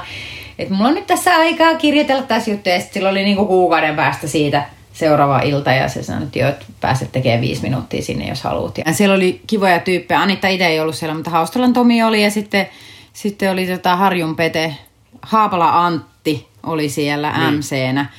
Että tutustuin Ai niin, niinku semmoisiin... Myöhään, että, an, niinku, että niinku, niinku näin tuoretta kaartia. Et joo. Hirmu, joo, niin. Ja tota, osuin semmoiseen hyvään iltaan, tein hyvän keikan ja tutustuin hyviin ihmisiin, jotka sillä hetkellä oli semmoisessa niin hyvässä pössiksessä nousemassa itse niin kuin open micista ammattilaisuuteen ja niin kuin, se oli, niin kuin, se oli semmoinen hyvä kausi täällä Tampereella olla. Ja siitä sitten innostuin. Sitten aloin tekemään, niin kuin, mä päätin sen illan jälkeen, että nyt tästä tulee mun juttu, että musta tulee stand-up-koomikko, piste. Että ihan varmasti on tilaa minulle, että niin vähän on naisia tekemässä ja kukaan niistä naisista, jotka on tekemässä, niin ne ei tee tällaisia juttuja kuin minä. Et siellä, siellä on niin Heli ja Krisse, joilla on täysin oma juttuunsa. Anitta, joka tekee täysin omaa juttuansa. Iida, joka tekee aivan täysin omaa ja aivan erilaista juttuansa. Oliko siinä vaiheessa edes muita naisia? Ei, varmaankaan. Et mä olin niinku, et oli niinku, joo, Raila oli silloin tekemässä joo, mutta sekin oli tosi erilainen. Kaikki teki tosi erilaista. Et se, että mä olin yksi huoltaja ja kahden lapsen, kahden pienen lapsen äiti, joka puhui niistä lapsista, va- äitinä olemisen vaikeudesta ja, ja seksistä. niin kukaan muu ei tehnyt niin sellaista juttua, että oli niin suht helppo koska se oli mulle se luontevi, en mä mitenkään miettinyt, että minä, minä etsin jutut, kenellä, mitä kellään mulla ei ole, vaan, vaan enemmänkin niin päin, että nämä on mun jutut, mutta kellään mulla ei ole tällaisia, joten mulle pitäisi olla niin kuin, tilausta. Ja oli, onneksi. Mm. Kyllähän moni asia on muuttunut, on tullut lisää koomikoita, on tullut saman tyyppisiä juttuja puhuvia koomikoita, joilla on kans lapsia ja, ja puhuu hyvin samanlaisista jutuista, mutta ei, ei tietenkään ihan täysin, mutta öö, joo, sit mun niinku, paikka on muuttunut ja, ja se on nyt tässä. Missä ikinä tuntuuko se on. Joten, tuntuuko se jotenkin helpolta, kun sä sanoit, että silloin sä päätit? Siis, tuntu, siis, anteeksi, siis tuntuuko se stand-upin tekeminen helpolta?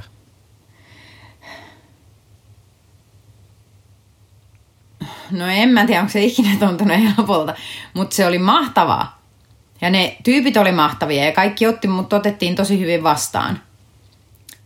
Ja pääsin tekemään tosi tosi paljon ja pääsin tekemään hienoja juttuja ihan, ihan alkuvaiheessa. Et kaikki tällaiset tietysti vaikutti siihen, että se tuntui niin kuin hyvältä, vaikka ei se nyt varmaan helpolta ikinä tuntunut, mutta, äh, et kyllä, mutta mulla oli sitten, kun mä olin tehnyt sitä improa niin paljon ja niin kuin sillä tavalla tottunut esiintyä, niin mä oon aika harvoin kuolin lavalle. Sellaistakin on tapahtunut. Ei, en mä varmaan ikinä ole sellaista keikkaa tehnyt, että olisi ollut aivan täysin hiljasta, että kukaan ei niin kuin pihahdakaan. Aika lähellä on yksi sellainen kokemus heti siitä alkuvaiheesta, mutta, mutta niin kuin, sekin oli jotenkin niin hulvatoilta, että, että sekään ei niin kuin haitannut. Ja sitten vaan tiesi, että no näitäkin täytyy tulla, mutta – mutta siinä oli niinku se, että mä pääsin heti ekana, tai siinä 2012 vuonna mä pääsin vuoden tulokkaaseen. Mä olin mukana Alin järjestämässä kilpailussa, joka oli tämmöinen vuoden koomikko. Ja mä pääsin siinäkin niinku finaaliin.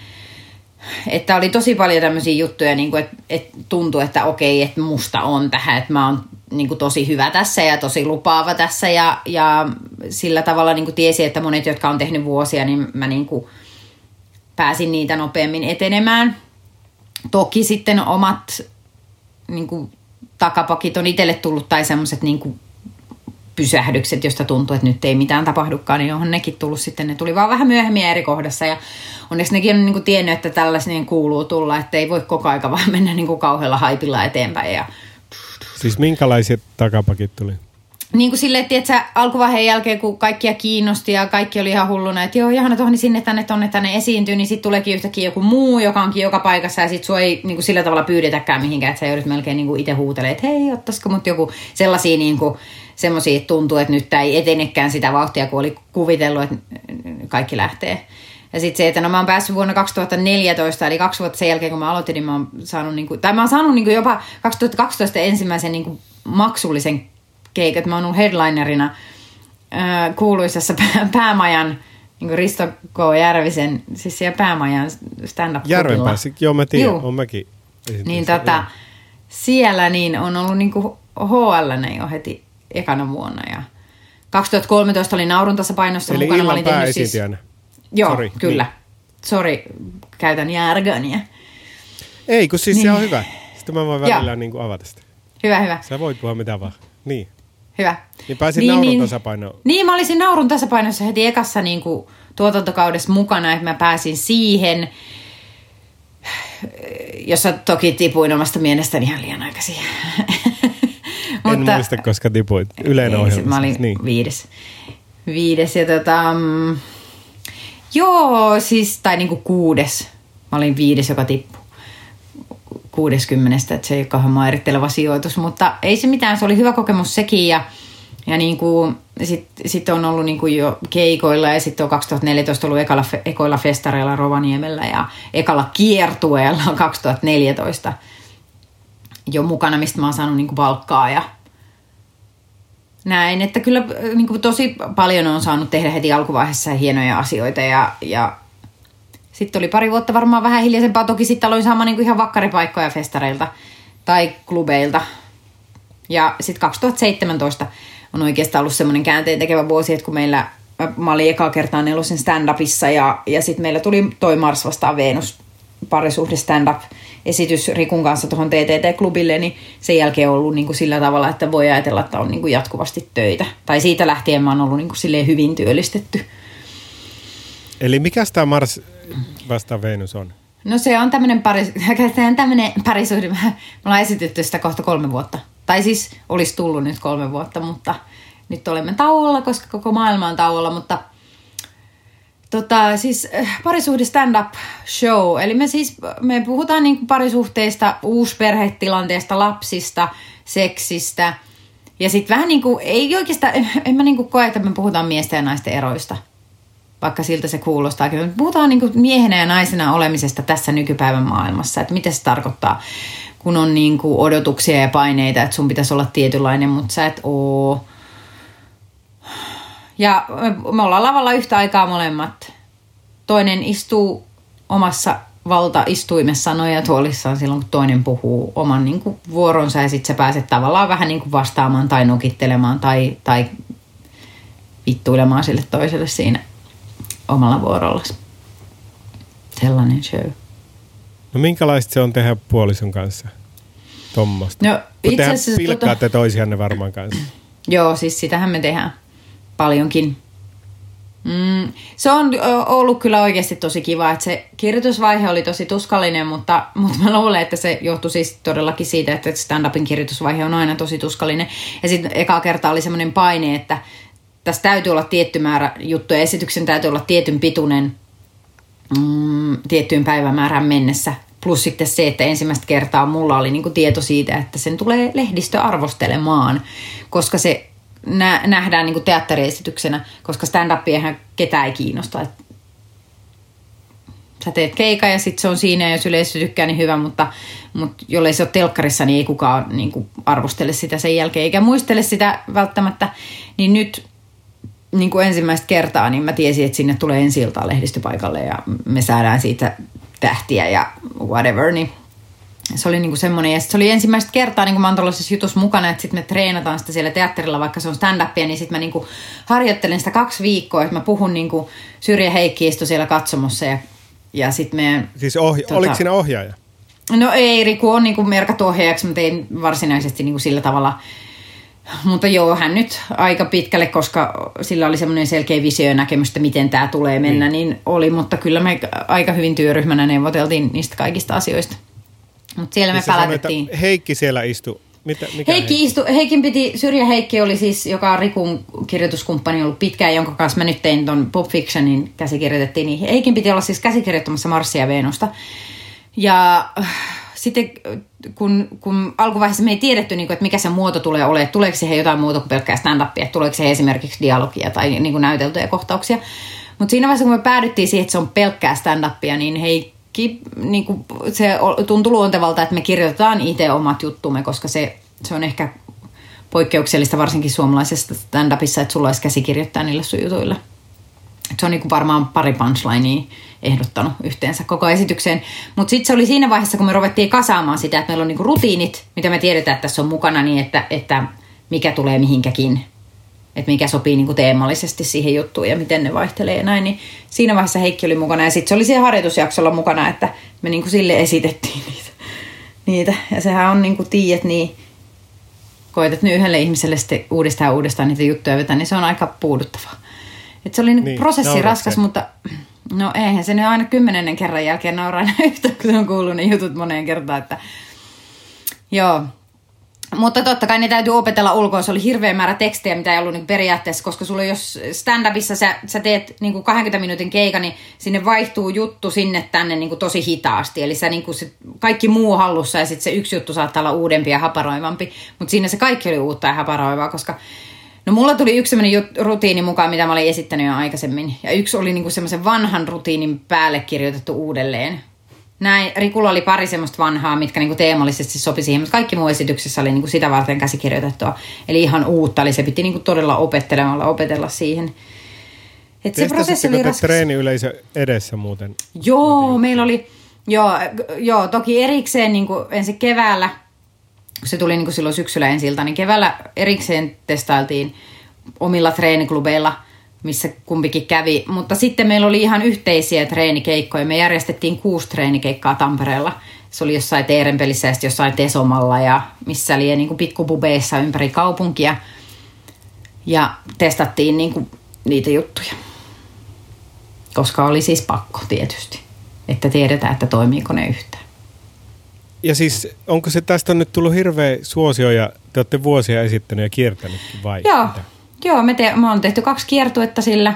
Ensin tehtiin kesäkiertue heti ekan vuoden jälkeen ja sitten nyt viime syksynä oli pidempi kiertue tuossa ympäri Suomea tai Rovaniemi, Helsinki ja kaikki siltä väliltä isommat kaupungit. Ja, ja ollaan muutenkin tehty pistokeikkoja muissa kaupungeissa ja, ja jossain niin kuin yritysjutuissa esiinnytty ja tehty siis tosi paljon. Mutta sitten vakkarina tuossa TTT-klubilla se on pyörinyt ohjelmistossa tähän kevääseen asti. Ja syksyllä jatketaan. Että tosi suosittu, se oli niin kuin loppuun myyty kaksi ja puoli vuotta. Tai siis kaikki viikonloput oli loppuun myyty ja ihan tähän kevääseen asti. Että nyt, niin kuin, nyt alkoi näkymään tänä vuonna tai tänä esityskautena eka kertaa se, että keskiviikot ei enää vetänyt täyteen, mutta ehkä se sallittakoon esitykselle. Eli, mutta siis, eli jo. siis aivan huima, huima hitti. En mä edes tiennyt, että se on noin iso hitti.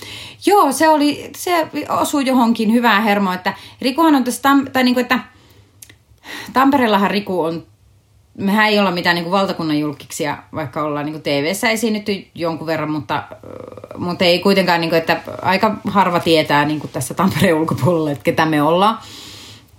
Mutta se, se niin tietysti, että tämmöinen paikallinen julkisuus, Rikulla se on ollut TTT-johtajana täällä vuosia ja esittänyt siis sitä luolamiestä, sitä tekstiä niin 12-13 vuotta tuossa Tampereella, niin se niin kuin sitten vähän niin kuin markkinoinnillisesti tehtiin sille ovelasti, että on ikään kuin tämmöinen henkinen jatko-osa luolamiehelle, mitä se vähän niin kuin tavallaan onkin, että siinä niin kuin mies tilittää miesten ja naisten välisistä suhteista. Ja nyt sitten otettiin niin kuin naisen näkökulma tähän Marsin ja Venuksen mukaan, niin niin tavallaan joo, se en mä tiedä. Ihmiset on tullut uudestaan uudestaan katsoa. Mähän en niinku, kun tämähän on niinku Rikulle tuttua tommonen suosio. että se on tehnyt vuonna 85 ja sitä esitettiin monta vuotta ja, ja se on esittänyt luolamiestä itse monta vuotta ja nyt se teki ja Veenuksen mun kanssa. Ja, ja silloin kun me oltiin Ensillassa, niin sit tuottaja sanoi, että te saatte esittää tätä monta vuotta ja sitten mä olin vähän silleen, että no en nyt tiedä, jaksaaks tämmöistä nyt tulla ihmiset katsoa. Ja ne on jaksanut ja se on ihan mahtavaa. Ja sitä on tosi kiva siis esittää, koska tietää, että koska on niinku semmoinen olo, että tämä menee hyvin. Joka tapauksessa. Ei tarvi niinku jännittää samalla lailla kuin jotain omaa perus stand-up-keikkaa. Onko näitä monta esitystä viikossa? Ei meillä nyt, nyt ei ollut, tänä keväänä oli niinku maks kerta viikkoa. Mutta kyllä me tehtiin sitä sillä tavalla viime syksynä, kun meillä oli se kierto ja sitten oli vielä omat keikat täällä, niin meillä oli neljäkin esitystä helposti viikossa. Että kyllä sitä sai pyörittää. Muuttuuko se paljon per esitys? No, ei, on meillä, on meillä jonkun verran siinä siis impro-osuuksia, että kysellään yleisöltä, että tällaiset pienet, mutta, mutta se on niinku muuttunut siis ensi tähän päivään niin jonkun verrankin, että siinä on niinku slotteja sillä tavalla, että jos ajatellaan, että Riku tekee kolme minsää, mä teen viisi minsää, sitten se tekee seitsemän minsää, niin kuin näin. Tämmöiset niin kuin paikat, niin me ollaan niistä niin kuin vaihdeltu niin kuin jopa kokonaisia, niin kuin jätetty yhdet pois, mitkä oli alussa, että se oli niin kuin tasan kaksi tuntia, nyt se on tunti 45, joka huomata, että se on paljon kivempi kesto ihmisille ja meille ja kaikille siis. Ja, ja että sieltä on jäänyt pois ja sitten on vaihdettu rutiineita, jotka niinku, koska silloin alussa huomasi just sen, että kun Rikuhan on tehnyt 25 vuotta vähän reilu stand ja mä oon tehnyt sitten sen kahdeksan vuotta nytte, ja siinä vaiheessa, kun me aloitettiin, niin mä olin tehnyt viisi vuotta ja Riko oli tehnyt sen 20 vähän reilu. Niin meillä on aika iso kokemusero. Ja se on tosi vahva kirjoittaa. Eli sen niin kuin, että mulla oli selkeästi, niin kuin mä tiedän, että mulla oli selkeästi heikompia rutiineja siellä, mitkä oli vain mukana sen takia, että ne täytyy olla mukana. Tiedätkö, että joo, että ne sai nauroja, mm. mutta ne ei saanut nauroja niin paljon kuin joku kovemmat tekstit saa. Niin sitten siinä niin kuin vuosien varrella, kun on löytynyt jotain parempaa matskua, niin sit mä oon niin kuin itse vaihtanut. Ja se siinä on hyvä, kun tekee itse käsikirjoituksen, eikä ole niin kuin tavallaan tilivelvollinen kellekään, että mitä tässä puhutaan, että kunhan sen pysyy siinä aiheessa ja on hauskaa, niin, niin tota, niitä on niin kuin vaihdeltu. Mikä, minkälainen se, onko siinä tullut mitään hässäkkää, että kun puolisoa leikillisesti pilkkaa tai tällainen, niin onko toi vaikeaa vai ei? Um, on alussa siis, se on, äh, niin, tässä on jännä, että mähän pystyn pilkkaamaan Rikua paljon enemmän kuin Riku pystyy pilkkaamaan mua. Mä pystyn pilkkaamaan se ulkonäköä, öö, ja, ja niin kuin muitakin asioita, että toi on niin kuin idiootti toi ihminen. Että mähän voi sanoa, niin kuin nainen voi sanoa miehestä mitä tahansa ja se on hauskaa. Mutta mies ei voi sanoa naisesta mitä tahansa ja se olisi hauskaa. Siis se voi sanoa, jos mä en ole paikalla, tiedätkö? Onhan niin kuin kaikki stand-up-koomikot tekee juttuja, että mun vaimo on sitä ja tätä ja valittaa niistä niiden naisista ja niin. näin. Mutta silloin kun mä oon siinä paikalla, niin se jotenkin muuttuu. Se ei, me ollaan kokeiltu ja, ja se ei toimi. Öm, mutta myöskin se, että naisesta ei saa sanoa niin julmasti, kun mä saan sanoa miehistä. Kun mulla on miehistä sellainen rutiini miesten niin kuin, kiintymyksestä naisen rintavarustukseen, jota teen muillakin keikoilla ja oot ehkä varmaan kuullutkin tämän mun tissijuttuni, niin tota, se on mulla myös Marsissa ja Venuksessa nyt tällä hetkellä niin kuin ihan viimeisimpänä juttuna, niin mähän pystyn niin kuin vaikka kuinka niin kuin pilkkaamaan miehiä ja miesten niin kuin roikkuvia ruumiin osia ja ei, ei Riku voi puhua musta tolla tavalla. Tai naisista ylipäänsäkin. Ei se pystyisi niinku tolla tasolla puhumaan. Mutta sitten taas lapsista mä en voi puhua niin pahasti kuin Riku pystyy puhumaan. Et se taas niin voi miehenä pilkata lapsia, vaikka ne ei ole sen omia lapsia, niin paljon enemmän kuin minä siinä esityksessä. Koska silloin kun mä oon mun miehen kanssa ja mä oon niinku, mut nähdään äitinä. Mutta sitten kun mä oon yksin keikalla, niin mä pystyn puhumaan mun lapsista paljon julmemmin kuin Marssissa Veenoksessa. Niin ja ne jutut mä oon kuullut. Joo. Silloin kun Mutta mä en pysty siinä tekemään. Siinä mä en pysty pilkkaamaan niitä. Mun pitää tosi lempeästi puhua mun lapsista. Mä voin vähän, mutta hyvin lempeästi. Se on Onpa jännä. Mm.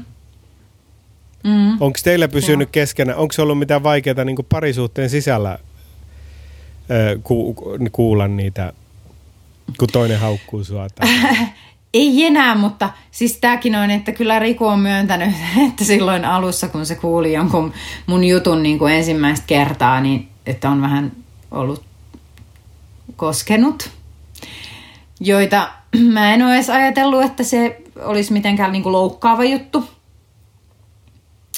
Ja, ja mä muistan sitten myöskin semmoisen asian, kun se jossain treeniklubilla ekaa kertaa kokeili jotain juttua, minkä se oli vähän niin kuin, tiedätkö, koska komikas nyt voi värittää ja sä voit vähän niin kuin muokata sitä, niin se oli muuttanut semmoisen jutun ideaa ja pilkkas mua niin kuin, tai mun humala käyttäytymistäni. niin tota, sillä tavalla, kun mä kuulin sen jutun ekaa kertaa, se ei ollut sanonut mulle, että se tekee siitä edes juttu. Että jos se olisi sanonut etukäteen, se voisi, olisi voinut olla eri asia, mutta mä kuulin sen siellä lavalla, niin mä olin äärimmäisen loukkaantunut siinä vaiheessa. Mutta sitten me on niin kuin kaikki saatu sovittua ja sitten me ollaan vähän, koska me ollaan molemmat koomikoita, niin me ollaan niin kuin aika, aika uhrautuvaisia sen suhteen, että jos se juttu toimii ja se on hauska, niin anna mennä. Sitten se ollaan vaan juttu. Ei sille mitään voi. Mun on niin kuin turha ruveta tässä vaiheessa, kun mä teen niin kuin juttuja mun perheenjäsenistä ja vanhemmista ja lapsista kysymättä niiden lupaa tai Rikusta niin. kysymättä niiden lupaa, niin en mä voi silloin alkaa itsekään, niin, niin hei, et sä kyllä musta voi puhua tuolla tavalla, että ikävää. Totta kai. Se on koomikko ja sen tehtävä on tehdä hauska juttu. No tuntuu, että niin. teillä on jonkinlainen ihan hyvä rauha ton suhteen. On meillä oikeasti ihan hyvä rauha. Ja Rikun kanssa on oikeasti ihan mielettömän ihana ollut mennä keikalle kaikki nämä vuodet. Että No ensinnäkin siksi, että pääsee menee sinne kerrankin jonkun toisen kanssa. Onhan mulla toinen duo Anittan kanssa, tehdään sitä muija ja tosi muija, mutta että sekin on ihanaa, menee niin kuin ylipäänsä, että ei tarvi yksin mennä. Mutta, et, mutta että se on niin kuin, että mä tiedän, että siellä lavalla on aina sellainen tyyppi, joka vilpittömästi toivoo myös minun niin kuin onnistumistani. Harvoinhan koomikkopiireissä nyt oikeasti kukaan siellä toivoakaan epäonnistumista, mutta, mutta äh, ne on niin kuin vaarallisempia paikkoja tehdä niin. komikoiden kanssa, jossa, jossa ehkä joissain piireissä vähän niin kuin kyräillään tai vähän niin kuin ärsyttää, jos toinen onkin parempi kuin itse. Että se on vähän semmoista kilpailua. Niin Rikun kanssa se ei ole koskaan ollut kilpailua. Että siinä on niin kuin tosi niin. hyvä fiilis aina. Ja tietää, että jos itse onnistuu, niin se niin kuin toista vaan innostaa tekee itse, omista etuista kans hyviä ja, ja niin kuin näin. Että se niin kuin ruokkii positiivisessa mielessä. Tuohan voi olla, että te teette tota vuosikymmeniä. Voi olla joo, tai sitten voi olla, että siitä tulee jatkoosa. Niin. Niin, niin, ehkä sitä tarkoitin, että sitten kun Juu. elämäntilanteet muuttuu, niin... Niin, niin sitten täytyy kirjoittaa uudet jutut ja joo, me siitä kakkosesta on puhuttu tosi pitkään ja, ja näin. En paljasta nyt vielä mitään lisää siihen liittyvää, mutta, mutta saattaa olla, Tuliko että siitä mu- tulee jatko. Niin mitä, niin. Eikö niin, että saattaa olla, että siitä tulee jatkoa. Se oli ainoa, mitä halusin sanoa. Joo. No itse asiassa nyt kun te reality showssa ekan kerran esititte kameroiden edessä pariskuntaa, niin voisiko teistä olla sitten tämmöisen niin kuin reality-sarjan tai fiktiivisen tai puoli tällaisen sarjan pariskunnaksi? Voisiko tämän siirtää kameroiden eteen tämän Varmaan, joo. Ja on siitäkin ollut puhetta. Mutta me... Niin, ei me ole sitä niin kuin sillä tavalla ajateltu aikaisemmin, mutta kyllä se varmaan siirtyisi. Me ollaan, Riku on niin ylityöllistetty ihminen, että kaikki projektit, mitä me tehdään yhdessä tai erikseen, niin menee aina vaan niin kuin vähän niin kuin sen hetkisen tilanteen mukaan, että joku, jostain on lähtenyt joku projekti liikkeelle ja Rikulla on siis kymmenen eri projektia koko aika, tiedätkö, vetämässä johonkin suuntaan ja ja sehän on siirtymässä enemmän ja enemmän tuonne itse niin TV-puolelle ja ohjauspuolelle ja käsikirjoituspuolellekin sinne. Niin tota, et, joo, saattaa olla. Että jos olisi niin kuin aikaa valo, mahdottomasti, sorry. niin... Ai okei. Okay. Toinen. Niin, mutta niin, että jos olisi aikaa. Niin, että jos olisi aikaa, niin varmaan sitä jossain vaiheessa innostuisi niin kuin jotain semmoistakin tota, suunnittelemaan, mutta tällä hetkellä niin se on tuolla kellarikerroksessa aamusta iltaan jotain projektia tekemässä. Niin, niin kuin jon koneen äärellä jotain, jotain se tekee. Kone, koneen äärellä käsikirjoittaa yleensä tosi paljon, tai, tai niin kuin tällä hetkellä tietysti ei ole keikkoja, niin se on se käsikirjoitus, ja nyt niillä on suunnitteilla joku, joku live projekti ja jotain tämmöistä, että siellä töitä tehdään aamusta iltaa, että minä haahuilen enemmän tässä keskikerroksessa ja lapsukaiset tuolla yläkerrassa eristyksen Miten, aikana. Mitkä fiilikset sulla nyt tästä erityisestä erikoista ajasta on? No kuule, mitä tämä nyt alkusokista on toivottu. Tässä on nyt, onko mennyt viisi viikkoa nyt. Viisi viikkoa sitten torstaina niin tuli tämä, että meillä oli niin kuin seuraavalle päivälle ensi ilta. Me oltiin harjoittelemassa se on niin tiukka. Joo. Joo. Ja sitten tuli TTTltä, tai tuli se hallituksen, niin kuin, että yli 500 kokoontumiset on kielletty ja TTT pisti samana iltana ovet kiinni loppukesä kevääksi. Eli siinä meni niin kuin koko loppukevään työt, että mulla oli niin kuin Pop Fictionit siellä plus sitten Venukset, että kaikki tämmöiset isommat niin kuin esiintymiset peruuntu siinä iltana, että kyllä meni aika pitkään sulatellessa sitä ja varsinkin sitä pettymystä siitä, että kun on sitä ensi iltaa harjoitellut, vaikka me nyt ei oltu siellä kuin kolme viikkoa putkeen, on kuitenkin aika kevyt ja pieni tuntu kolmella näyttelijällä, niin, niin se oli niin karvas menetys, että täällä itse säälissä pyöriskelin vähän aikaa. Plus sitten lapsilla, lapsethan jäi koulusta pois heti seuraavana maanantaina, että ja äh, niillä alkoi sitten se etäkoulu, että sitä kuulee aloin pyörittää tässä ja opettelee niihin systeemeihin, että kyllä e, tämä on mennyt niin tämmöisessä kaauksen hallinnassa lähinnä ei ole ollut tylsää hetkeä, että koko aika on jotain tekemistä, kun pitää olla niin kuin tässä opettajana ja kokkina ja kaikkea muuta samaan aikaan. Ja sitten vähän jotain, jotain projekteja. Ja sitten totta kai niin kuin vähän täytyy miettiä tuota taloudellista puolta, että mistä sitä rahaa nyt sitten repii, että, että onneksi oli säästöjä, onneksi saatiin yksi sellainen kirjoitusprokkis tässä. Ja niin kuin näin, että vähän on tuloja, mutta tämä en tiedä jotkut päivät on parempia, että on semmoinen, että kyllä tämä tästä ja sitten jotkut päivät on ihan kun lukee jonkun uutisen, että maailma tai että esiintymisiä ei järjestetä kahteen vuoteen tai joku tämmöisen, niin kuin, jostain niistä tulee ihan semmoinen epätoivon hetki, että mä en enää ikinä pääse tekemään mitään töitä koskaan. Joo. Mutta tuntuu, että toistaiseksi ihan pärjäätte. Kyllä me nyt vielä pärjätään tässä toistaiseksi, että niin. Onhan tää nyt vähän kurjaa. Onhan tämä nyt siis perseestä suoraan sanottuna tämmöinen. Että ei mä itse asiassa kotona oleminen ei haittaa. Minä nautin verkkareissa olemisesta ja siitä, että mun ei tarvi lähteä mihinkään. Mä olin itse asiassa loman tarpeessa ollut jo pidemmän aikaa, koska ainoa loma, mikä mulla niin talvella oli semmoinen, että mulla olisi ollut kaksi viikkoa, niin mä olin koko sen kaksi viikkoa, mun lapset, siis molemmat lapset sairastu influenssaan. Ne oli todella kipeitä kaksi viikkoa, mä hoidin niitä täällä kotona. Niin meillä meni niin kuin se loma ihan täysin ohi, että me ei tietenkään päästy mihinkään, mäkään uskaltanut lähteä täältä, että me tartuta ketään, jos mulla itselläni on se virus. Ja nyt sitten ollaan täällä että mä oon tavallaan niin kuin saanut kyllä levättyä, mä nukun ihan hyvin, paitsi viime yönä, koska heräsi johonkin yskäkohtauksen ja sitten oli ihan varma, että nyt minulla on korona. Mutta se meni ohi. Mulla on siis allergioita, tuolla on kaikkea pölyä ja kaikkea ilmassa. Niin varmaan johtuu enemmänkin siitä, mutta olin varma, että nyt minä kuolen.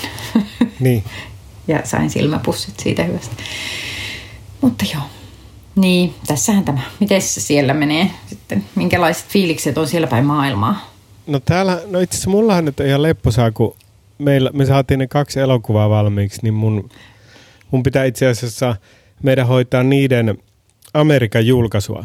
Eli siinä on, kun me saatiin levitysyhtiö toiseen ja toinen vielä ettiin, niin se on aika semmoista niin kuin, tuota, mitä pitää tässä kuitenkin tehdä niin kuin kone ääressä – ja sitten totta kai nyt niin kuin mielellään, että menisi taas jonnekin open miciin tai jonnekin tuonne esiintymään, mutta ei sinne nyt kukaan muukaan pääse. No niin, se on se. Sitten ei. mä oon kuljetellut aina ruokia muutaman tunnin päivässä, niin sitten mä pysyn myös elannossa. Joo. Siis vienyt jotain ruokia ihmisille, niin niistä itse asiassa on tämmöinen sesonki, niin kyllä, kyllä mä mm. No niin. Ai niin, ja self siis näyttelijänä mulla ollut jotenkin erityisen paljon. Nyt okay. viimeisen kahden viikon aikana. Jotkut indie-elokuvat etti, niin mä oon tehnyt siis koe-esiintymis self täällä kotona. Ja sitten pari okay. isompaakin casting direktoria on nyt avannut semmoisen niin avoimen haun. Yeah. Eli kun tehdään noita jenkkipoliisisarjoja, niin ne haluaa nyt tutustua uusiin tyyppeihin, niin ei voi sillä valittaa, että ei, ei olisi niin mahdollisuuksia. Et esimerkiksi nyt yhteen poliisisarjan ne laittoi joku 15 käsistä, että valitse siitä itsellesi sopivin ja näin. Niin nyt se voi sitten tehdä ja siellä ne Joo. roolittajat sitten katsoo, että kun ne venäläistä rosvoa etsii. Niin ky- kyllä mulle niin kuin kaikki mahdollisuudet täällä on ihan turha niin kuin urputtaa yhtään mistään. Niin justi. No mutta niin, mu- niin, musta itse asiassa ihan leppusa on ollut, että tuota, tällä hetkellä kaikki ihan ok. Joo. Että kyllähän ne asiat jollain tavalla menee sitten paikalle. Se on jännä, kun mä on miettinyt, että tekisikö jonkun, niin kuin kirjoittaisiko jonkun elokuvan tai tekisikö, niin- tai tekisi mieli ruveta tekemään jotain uutta, minkä kuvaisi täällä esimerkiksi. Joo. Niin tota, ja kun mä ajattelin, että mä tekisin jossain minibudjetilla niin kuin tässä lähistöllä, niin ei ihan tiedä, että minkälaiseen maailmaan se sijoittuu. Mm. Että, että jos se tapahtuu nykyajassa siinä jotain hahmoja, jotka seikkailee jossain, niin sitten ei ihan tiedä, että jos tämä, että pitää ihmisten, ne ei saa koskettaa toisia vaikka kahteen vuoteen, niin enhän mä voi kirjoittaa sellaista, missä ihmiset on niin. silleen niin kuin entisään suhteen. Tai sitten se pitää niin. tapahtua joskus menneisyydessä. Niin. Niin mulla on itse asiassa yksi semmoinen tarinajuttu, mikä mulla oli jo ennen tätä koronahommaa, niin nyt se on vaan vaikea tarkasti kirjoittaa just niin kuin ton ja. asian takia. Ja. Niin se, se, se tuottaa semmoista kummaa, ajattelua, mutta toihan nyt on ihan semmoinen pieni vivahdeero. Mutta jännä, kun rupesin miettimään, että no sit kun se niin. menee sinne paikkaan, niin meneekö se sisälle vai kätteleekö se vai halaako ne vai niin. ei yhtään mitään? Joo, niin ajattelen, me saada ikinä enää kätellä eikä havata tuntemattomia ihmisiä. Kyllä se joskus tulee. Mutta sitten mä mietin ei. sitä ideaa, että no, jos se tapahtuisi vaikka vuonna 2000, että se olisi vähän semmoinen niin retro. Että se sama tarina Joo. voisi tapahtua muutenkin Kamalinta tuossa on muuten toi, että sä sanoit, että vuonna 2000, että se olisi vähän niin kuin retro, ja mulle 2000 oli niin kuin just, että sehän on ihan nykyaikaa, siitä on 20 vuotta, mutta se on silti mulle ihan siis just hetki sitten tapahtunutta nykyaikaa. Niin ky- kyllä mä, mulla on ihan sama kokemus, kyllä mä muistan. Kun ei ole ihan varma, että mikä se muoti, että eikö se ollut sama muoti kuin nyt? On, on. Sehän oli ihan just, ei se nyt ole ehtinyt vaihtua tässä välissä. Niin. Mulla on yksi tota, täsmäkysymys vielä sun tuosta stand-upin teosta. Ei Mars ja Joo. Venuksesta, vaan yleis stand-upin teosta. Niin kuinka tarkasti sä sun jutut kirjoitat? Ja kuinka samanlaisena ne toistuu pitkin? Mm. Onko variaatiota, Siis- improvisaatiota? Tota, äh, mä kirjoitan ne kyllä aika tarkkaan, mutta siinä vaiheessa sitten kun mä alan niinku tekemään niitä ensimmäisiä kertoja, kun mä alan treenaamaan niitä jossain klubeilla, niin sittenhän se tulee suusta vähän miten sattuu äh, ulos. Mutta tota, et mä en opettele, kun multa puuttuu niinku se, että vaikka mä kirjoitan sitä tarkasti, niin mä en opettele sitä sanasanasta tarkasti niinku kotona ennen kuin mä menen yleisön eteen. Mä siinä vasta niinku sitten alan mietiskelen sitä, että miten tämä voisi sanoa ja se siinä muuttuu. Mutta kyllä ne sitten niinku ne semmoiset vakiintuneemmat rutiinit, mitä esittää niinku, uh, eri klubeilla niinku oikein, oikein yleisön edessä, niin ne on kyllä aika tarkkaan sanasta sanaan samoja jut, niin kuin samalla lailla meneviä juttuja. Tosi vähän muut.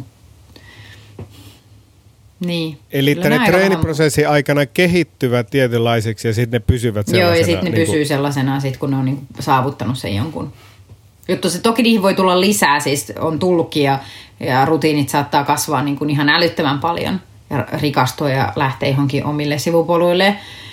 Mm, että niin kuin varsinkin, jos ajattelee nyt sitä, jota aikaisemminkin mainitsin, se mun tissijuttu, niin se, se on niin kuin kasvanut se, se kasvoi, että ensimmäistä kertaa kun mä tein sen, niin se kesti ehkä minuutin, kaksi. Niin. Ja nyt se on kahdeksan minuutin rutiini, että se on niin, kuin niin paljon kasvanut tässä niin kuin ajan mittaa.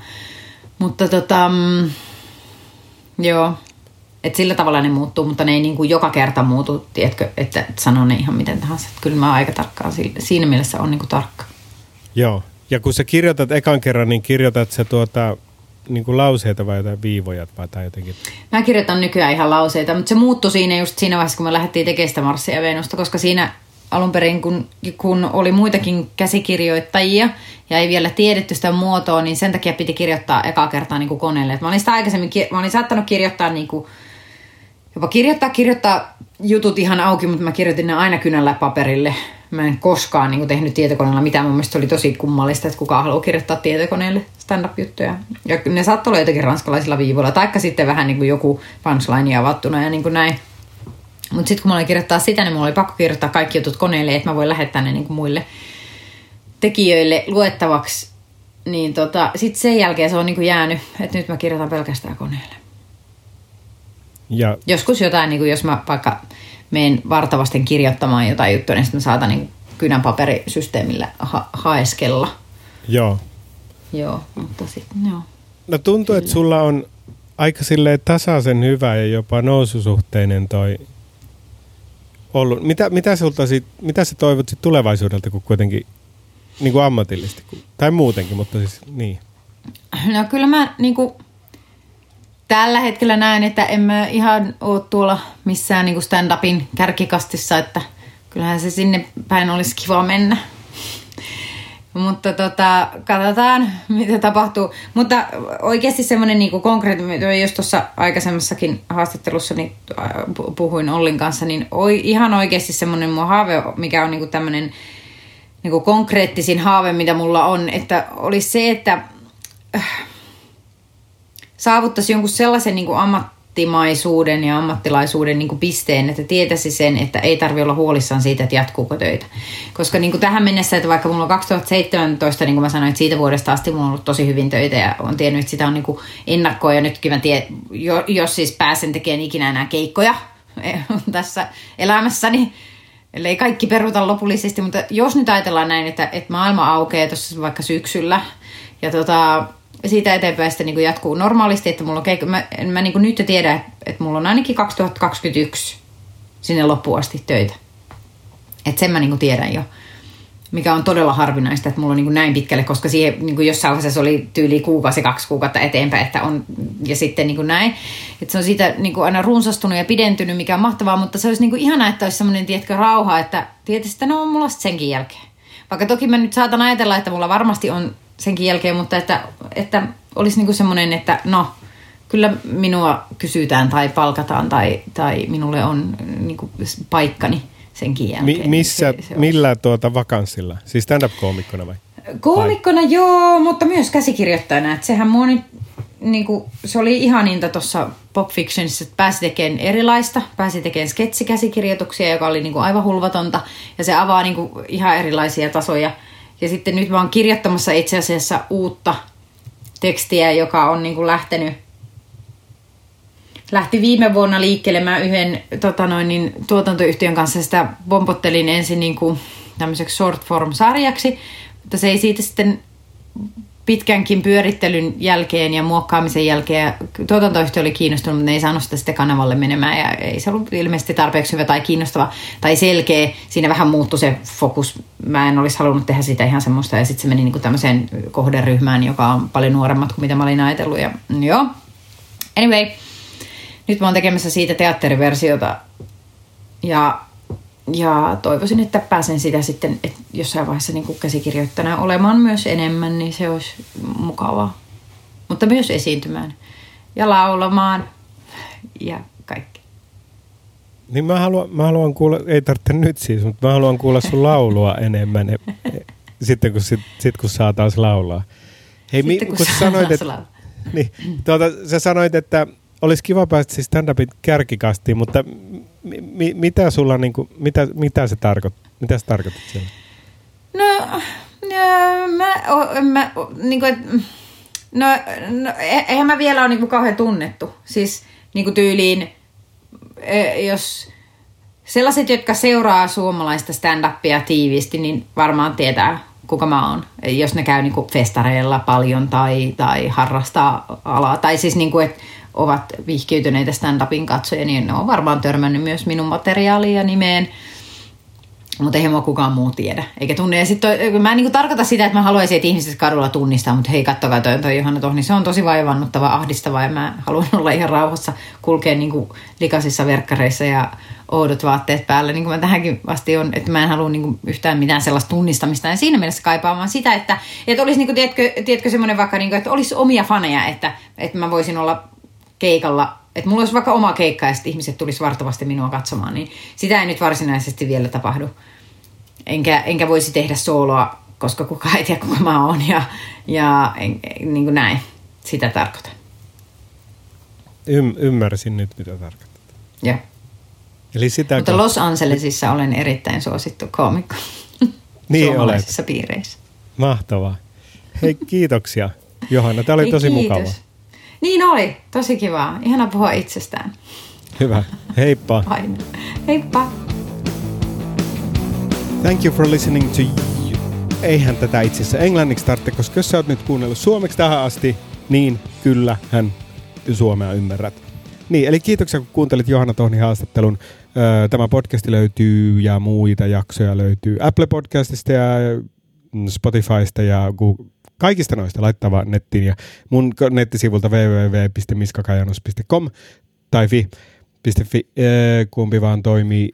Ja YouTubenkin on laitettu muutamia juttuja. Siellä on jo With Miska Podcast Episodes ja With Miska Podcast Clips. Kaksi tällaista kanavaa. Siellä on paria vanhaa jaksoa, mutta sinne lopulta tulee sitten kaikki. Hei, kiitos kun kuuntelit. Lisää on tulossa. Ihanaa päivää. Moi moi.